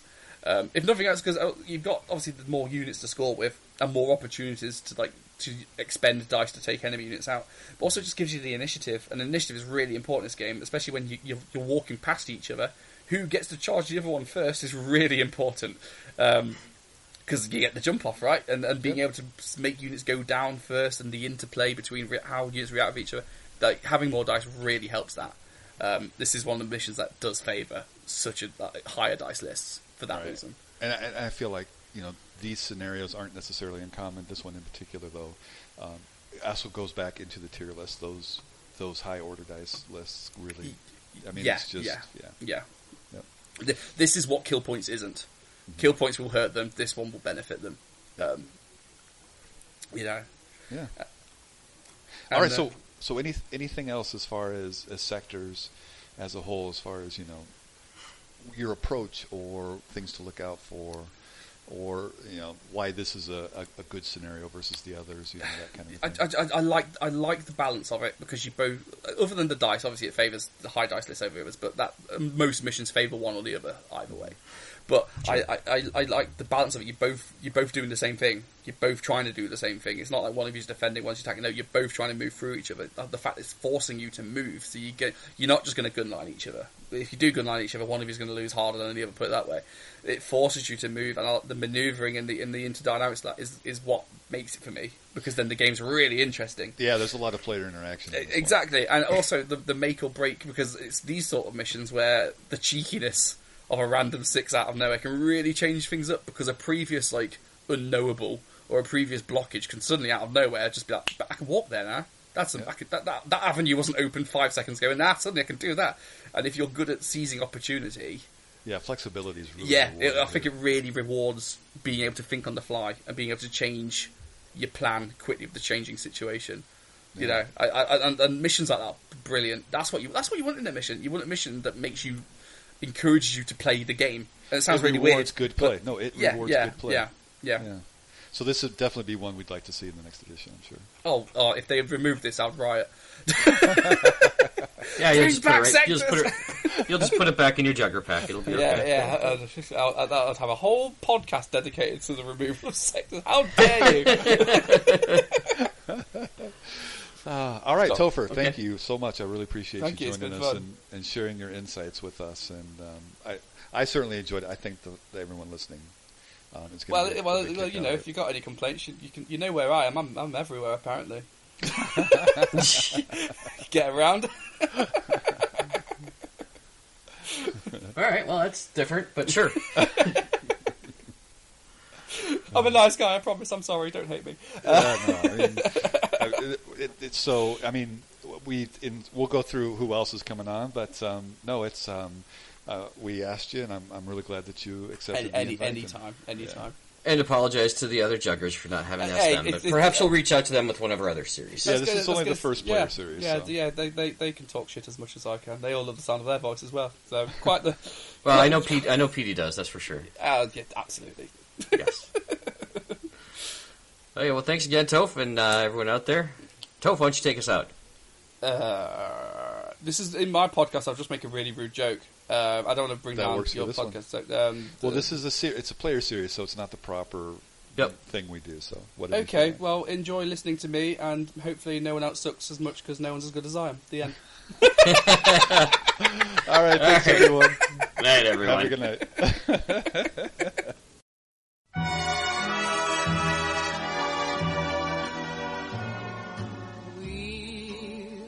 meet again. Don't know where, don't know when, but I know we'll meet again some sunny day.